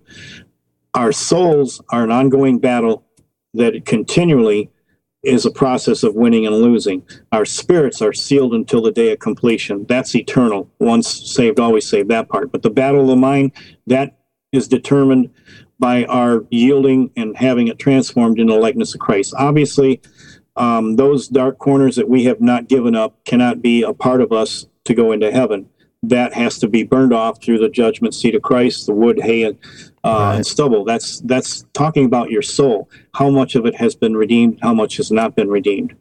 Hmm. Um, this goes into an area though that um, once I say this in my own mind, I think I am probably going to destroy my entire ministry, and I'll be really put out on on the, the ends. Uh, I might be surprised. Maybe I won't. I have to make sure that the timing is right to put this out. Yeah, I, I- feel like um, the things you shared there sort of gives a a chance for us to study the scriptures in a way that is very, I guess, unique and maybe maybe even the way it was always meant to be. You know that it's not like this linear thing that we're so stuck in, right? I mean, Yes. obviously, it seems like the linear perspective of the you know the three dimensional world just just causes all sorts of problems because we're trying to fit these timelines and we're always trying to come up with you know a sequence of you know, when the rapture is and stuff like that and Yep. and maybe the reason why it's so confusing to that perspective is because there is this higher dimensional understanding to all of this and uh Well said. Oh, Yeah. can you see me being tired and feathered though? I mean, you know. oh absolutely Yeah. absolutely yeah I got absolutely some pretty bold, some pretty bold theology, and um, but I mean, uh, uh, absolutely. I mean, after uh, seeing it laid out step by step, I mean, that's definitely um, another way to look at it when you are able to step outside of our s- sort of human uh, straight line version of right. uh, you know time and space. Oh, Yeah, I, I just, fair. I just want to, I just want to say, just for the sake of uh, saying it for you, Jim. Um, I always go back to uh, whenever I hear things that are that seem out there. You know, I always go back to Luke six, where you know it says, "Woe to you who laugh now, for you will mourn Right. and weep," and then "Woe to you when everyone speaks well of you, for that is how their ancestors treated the false prophets." So Right. I, I I always go back to that because you know Yeah. it seems out there, but man, there's certain things where, especially now when you said certain stuff that I I just felt you know I felt the spirit moving me for, for sure. Yeah, so I know, and it makes it makes so much sense. Yeah. I mean, uh, uh, who are we to think of or to interpret this whole business in a linear way when we know full well that God and His plan and and it just His whole being does not operate in in it doesn't even you know work in a, a linear fashion. I mean, His whole Exactly. charac- his whole character is a non-linear existence, really. Yeah. and it's hard for us to wrap our little brains around it when we're stuck Right. in our only reality is is linear time we don't know anything else and we can't know it i even Right. think that the bible is you know when they have this bible code i think we're scratching the surface okay we can get stuff on three dimensions but we need to be outside of time to get the fourth dimension to fully understand it why because i think the bible is the book of life Yeah. Yeah. Yeah. our names, our birth dates, our deaths, they're recorded there, in there, encrypted somewhere, but you're never going to get it until you're in the fourth dimension. Right. Then, Right, then you can right. see it. And it was intended to be that way. That's why they keep finding everything after the fact. They can't find it ahead of Right. time. Right. It's Yeah. because you're not going to. God has a safety check on it. You're stuck in linear time. yeah. So, but you know, guys, I, I know you said you had millions of questions. Well, you know, I'm retired on SSD, so I'm around a lot. And Sweet. I believe my calling is to, like I said earlier, you know, in the interview, my calling is to help those that have been brought to awareness to this. Um, you know, it's, I, I guess the best way I can put it this way. I remember when I was 24 and I was looking in Acts where they were quoting Joel that your, um, your young men shall have visions, your old men shall dream dreams. And I'm 24 and I'm thinking, you know, I'm in the last days. Hey, man, well, wait a minute. God talks to me through dreams, not he doesn't talk to me through visions. Uh, Yeah. You know, but I'm a young man, so how can? Well, jokes on me. Now I'm 62, and guess what? You know, I'm the old man that dreams dreams. So I thought I would be a Jedi Knight, the end time warrior, fighting for in the last days. Instead, I end up being Yoda. Aw, I want to do the fighting. So my job, I, I, in saying all of that, guys, my job is to mentor and help others who are going to be doing the fighting. I think this is going to go on maybe a little longer than my own life. And what I want to leave as a legacy is to help encourage, inform those that in the younger generation for the fight that they are going to be engaged in. So Yeah. you guys feel free to call upon me, email me, ask me questions. It's why I'm here. It's my ministry. You're only helping me to do what I'm supposed to do. So don't ever feel that I'm too busy or or anything. If you guys want to call, you got questions, you're always the door's always open for me. I can do whatever I can. I don't know everything, but I know a little bit. You've heard of Dave Flynn, right? Yes, absolutely. I, I mean, I was reading his his book today, um, the Cydonia book. I'm flipping Oh, through man, it today. So that book has got so much information. Yeah, it's- can read it 20 times to still get more stuff. yeah, I, you know, and Mark is identical twin to Dave. I don't know whether you knew that or not. Yeah. Mark is about ready to have a book published and uh, wonderful guy. And he's so graceful to me. I keep calling him Dave all the time when I'm talking because his voice inflection, everything is identical to Dave. wow, And I really miss Dave. Dave and I were good friends. We talked regularly on, you know, a Skype like thing on, with Yahoo and bounced things off of each other all the time. Um, I don't think Dave's death was accidental. I I've never. Oh, absolutely I asked not, Mark yeah. that. I asked Mark that. He doesn't think that it was necessarily, and I let it go at that. But I I think he was taken out because he was he knew too much and he was speaking. And uh, I don't know. I kind of hope I'm not next in line or anything, but you know, I, eventually uh, it, it is going to happen. The Lord told me when He first called me into this. He says, "Jim, this is going to be the last thing you do. Are you willing to do that?" I thought, well, heck, you know, it beats better. It's better than slipping and falling in a bathtub and you know dying for nothing. I, yeah, okay, I'm good with that. That's cool. Right. yeah, Right. So, Wow. oh, I'm going to Um, close with one thing for you guys. The Sure. RFID chip. I'm never going to get one, but I don't think that's the mark of the beast. no, That's I the don't think phony. so either. There's a phony Right. setup. The mark of the beast considered firstborn of many brethren. Antichrist is going to do the same thing. I think through cloning, he come back. A dead man comes back to life, Yep. and he's going to be the firstborn of his own. These disembodied spirits are getting this impervious, immortal body. Guess what? So do all that took the mark of the beast. They seek death and can't find it. Yep. Why? Because they got an immortal body. Whether it's downloaded, whether it's genetically changed, I don't know how it happens, but that's what the mark of the beast is. Nobody's Right. going to see it coming because everybody thinks it's a tattoo or a mark on your arm, and nobody's going to realize that when the phony cosmic Christ comes back, he's going to offer them a new name in their forehead, a resurrected body, and they think they're entering into the uh, millennial reign of Christ, and they've just entered into the real tribulation. Right. Right. So, There you have it. Jim Yeah. Wilhelmsen. Thanks so much, man, for coming on the show. My goodness, this was amazing. thank you for having me. So why don't you let us know uh, how we can get a hold of you? What's your YouTube and your email, uh, your website, and give us all your information here. Okay, um, my website is echoesofenoch.org. That's E C H O E S O F E N O C H dot org or dot com. My uh, YouTube channel used to be Alternate Reality 7. I changed it to just Jim Wilhelmsen because everybody knows me that way. I'm on Facebook, Jim Wilhelmsen. You can communicate to me, and that way my my email is awitness41. That's A W I T N E S S, the numbers 4 and 1 at AOL.com. I'm around to answer questions, uh, to counsel, to help any way that I can. So don't be shy. Go ahead and give me a call. Um, if I'm not, I'm a terrible typer. So if it means uh, calling me at home, I'm freely giving out my phone number, but I'm doing it by personal correspondence. I've had some death threats from after the three frogs. Uh, I've had some Muslims that have tried to trick me into uh, uh, making them myself available to them. I don't need to make it easy for them. well, okay. Well, I'm glad you're taking some steps there. There you have it, folks. Make sure to get in touch with him if you have any questions regarding any of what you've heard here uh, alien abduction, things like that, Hollow Earth. uh, Hollow Earth, time travel, etc., etc., etc. One more time. Thanks again, Jim Wilhelmsen. Thank you, Gonzo. Thank you, Basil. And Appreciate. Absolutely. Thanks a lot. Well, there you have it, folks. There you have it. Jim Wilhelmsen interview part two Yeah. complete. Good stuff. Yeah. That was so a great Good conversation. stuff, man. It really was. Now, here's a question. You know, all this talk about time travel really has got me thinking. Yeah. And this is a question for everybody. But uh, I'll ask you first, Gon, since you're here. Okay. All right, so picture this time travel is now a real thing, commercially available to anyone who has the green to go ahead and uh, pay for it. Okay. But it's it's pretty expensive. So, you know, you, you really gotta you've been working your whole life, you know, your your retirement account, your you got your you know, you're sitting pretty on your little nest egg at the end of your life.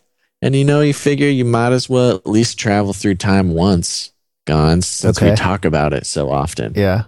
So you head on down to the time travel agency and you lay your money down, and now you can choose to go back in time. So where would you go? But let's let's even make it more precise here. Where in the Bible would you travel back to to witness? Hmm. What event Does in the it- Bible? Does it have to be backwards? Um, uh, no, I guess not. Yes, yes, it has to be back okay, in so the it has Bible. to be you can't backwards. like so we can't. you can't go forward into the Revelation. Oh. Okay.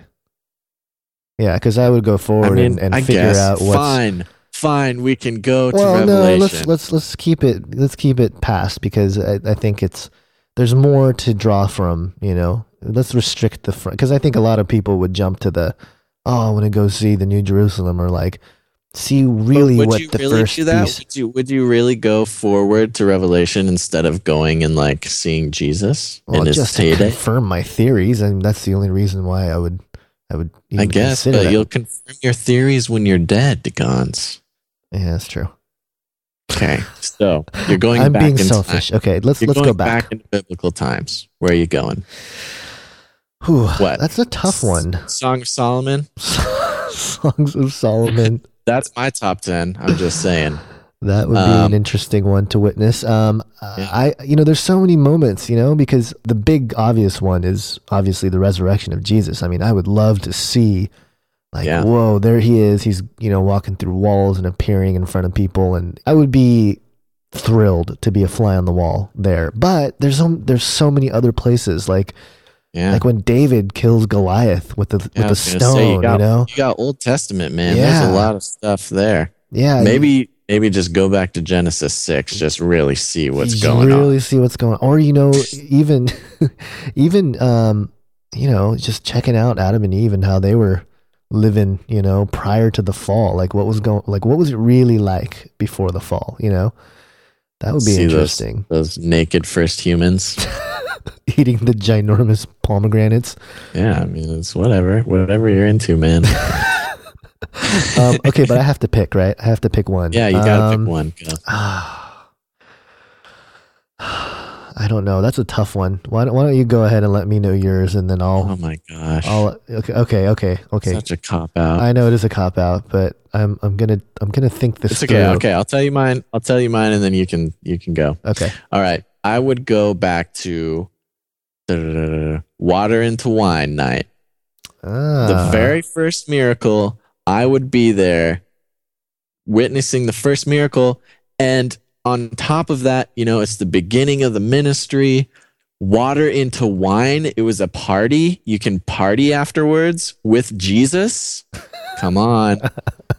Come on. You don't get that opportunity all the time. that's true. That that's a good one. You're right. he he just he's like, "Hey, you you need a refill?" I'm like, "Yeah, JC, hit it up." Boom, water into wine, just hands it to me. Is that bad? no, I think Okay. I think that's good. I'm just saying it was what was happening at the time, Right. and it sounds like Sounds a- like a good time. it sounds like the social event of the millennia. Yeah. Well, I guess. Yeah. You know, I don't know, whatever. so what? What's yours? You- What's your super cool one that you want to go to? Uh That's better than my party with Jesus. well, how is it going to top party with Jesus? I don't think I can. Let's hear it. Let's hear it, Gonz. Pressure's on. Um, well, you know, because I'm trying to think Old Testament, but there's so many depressing moments in the Old Testament. You know, I Yeah. think I would like to go see the walls of Jericho and Hmm. just like see really what happened. Just you know, A little taste for destruction there. Well, I mean, I just want to see like you know the trumpets like. You just like that thing. loud music. You're just that metalhead. Oh, I you want your eardrums to get blown. yeah, no, I understand that. That that does not that does not surprise me one bit. loud music and yeah. crumbling destruction. Yeah, that that sounds like me. Especially with you and your your metal My, Music. my metal music. with your Metallica. Hey, those those days are long gone, man. Yeah, right. I only listen to them three times a day now. Not like it's good to whole albums like I used to. Uh, Okay, so is that it? Is that yours? Walls I- of Jericho, I, rocking out I, the trumpets. I suppose. I, I, I'm Okay. sure I can come up with something better if I think about Well, it some more. Too bad. Oh, That's oh, it. It's hold on, in. hold on. No, no. Pull that one out because I got another okay. one. What do you got? I want to see the visions that Ezekiel saw.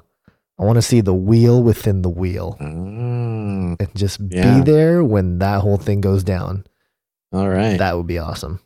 Sounds good. We've got two very different strategies when it comes to time travel and the Bible. So, what do you guys think, listeners out there in audience land? Why don't you leave a comment or go to the forum and talk about if you could go back in time into the Bible, anywhere in the Bible except for Revelation? Where would you go? What would you do? You know, you only get one chance though, so you got to pick one. Yeah, that's So tough. go to canary canarycryradio.com. Go to the episode link, and then maybe next week we can read off some of the best ones. You know, on the episode, we'll see who's got the best. Although I still think that I have the best one, and I'm sticking with that. Yeah, yours Uh, is pretty good. I Let's kept see if you changing can my beat mind. Gonz. I'm sure you could. Yeah, I didn't set the bar too high. You guys can definitely knock me down. All right, so go and do that, and make sure to tune in next episode, and maybe we uh, will read your awesome Bible time travel uh, experience uh, on the air, and we'll, um, you know, we'll just make a thing out of it. Absolutely. Okay. Uh, one more episode of Canary Cry Radio under your belt. Um, so make sure to tune in next week. And until then, think outside the cage. Thank you for listening to this episode of Canary Cry Radio. The show notes for this episode and many others are available at canarycryradio.com. Make sure to connect and like our Facebook page at facebook.com slash canarycryradio. Follow us on Twitter at Canary Cry Radio. If you would like to share the show in video format, you can find us on YouTube by searching Canary Cry Radio. Review us on iTunes with five stars and give us a thumbs up on stumbleupon.com. We would like to thank those of you who have given us your support, prayers, and donations. If you would like to join us and support Canary Cry Radio financially, you could do so by visiting canarycryradio.com and clicking the support tab. Thanks again for listening, and until next time, remember to think outside the cage. Cool. All right, guys, I'm gonna go to bed, man. yeah, man. Go go go take a little nap. There you go. All right, Yeah. God bless you guys. All right, you too, thanks, man. Jim. Take it easy. Keep in touch, okay? For sure. Absolutely. All right, bye bye. Bye. Bye.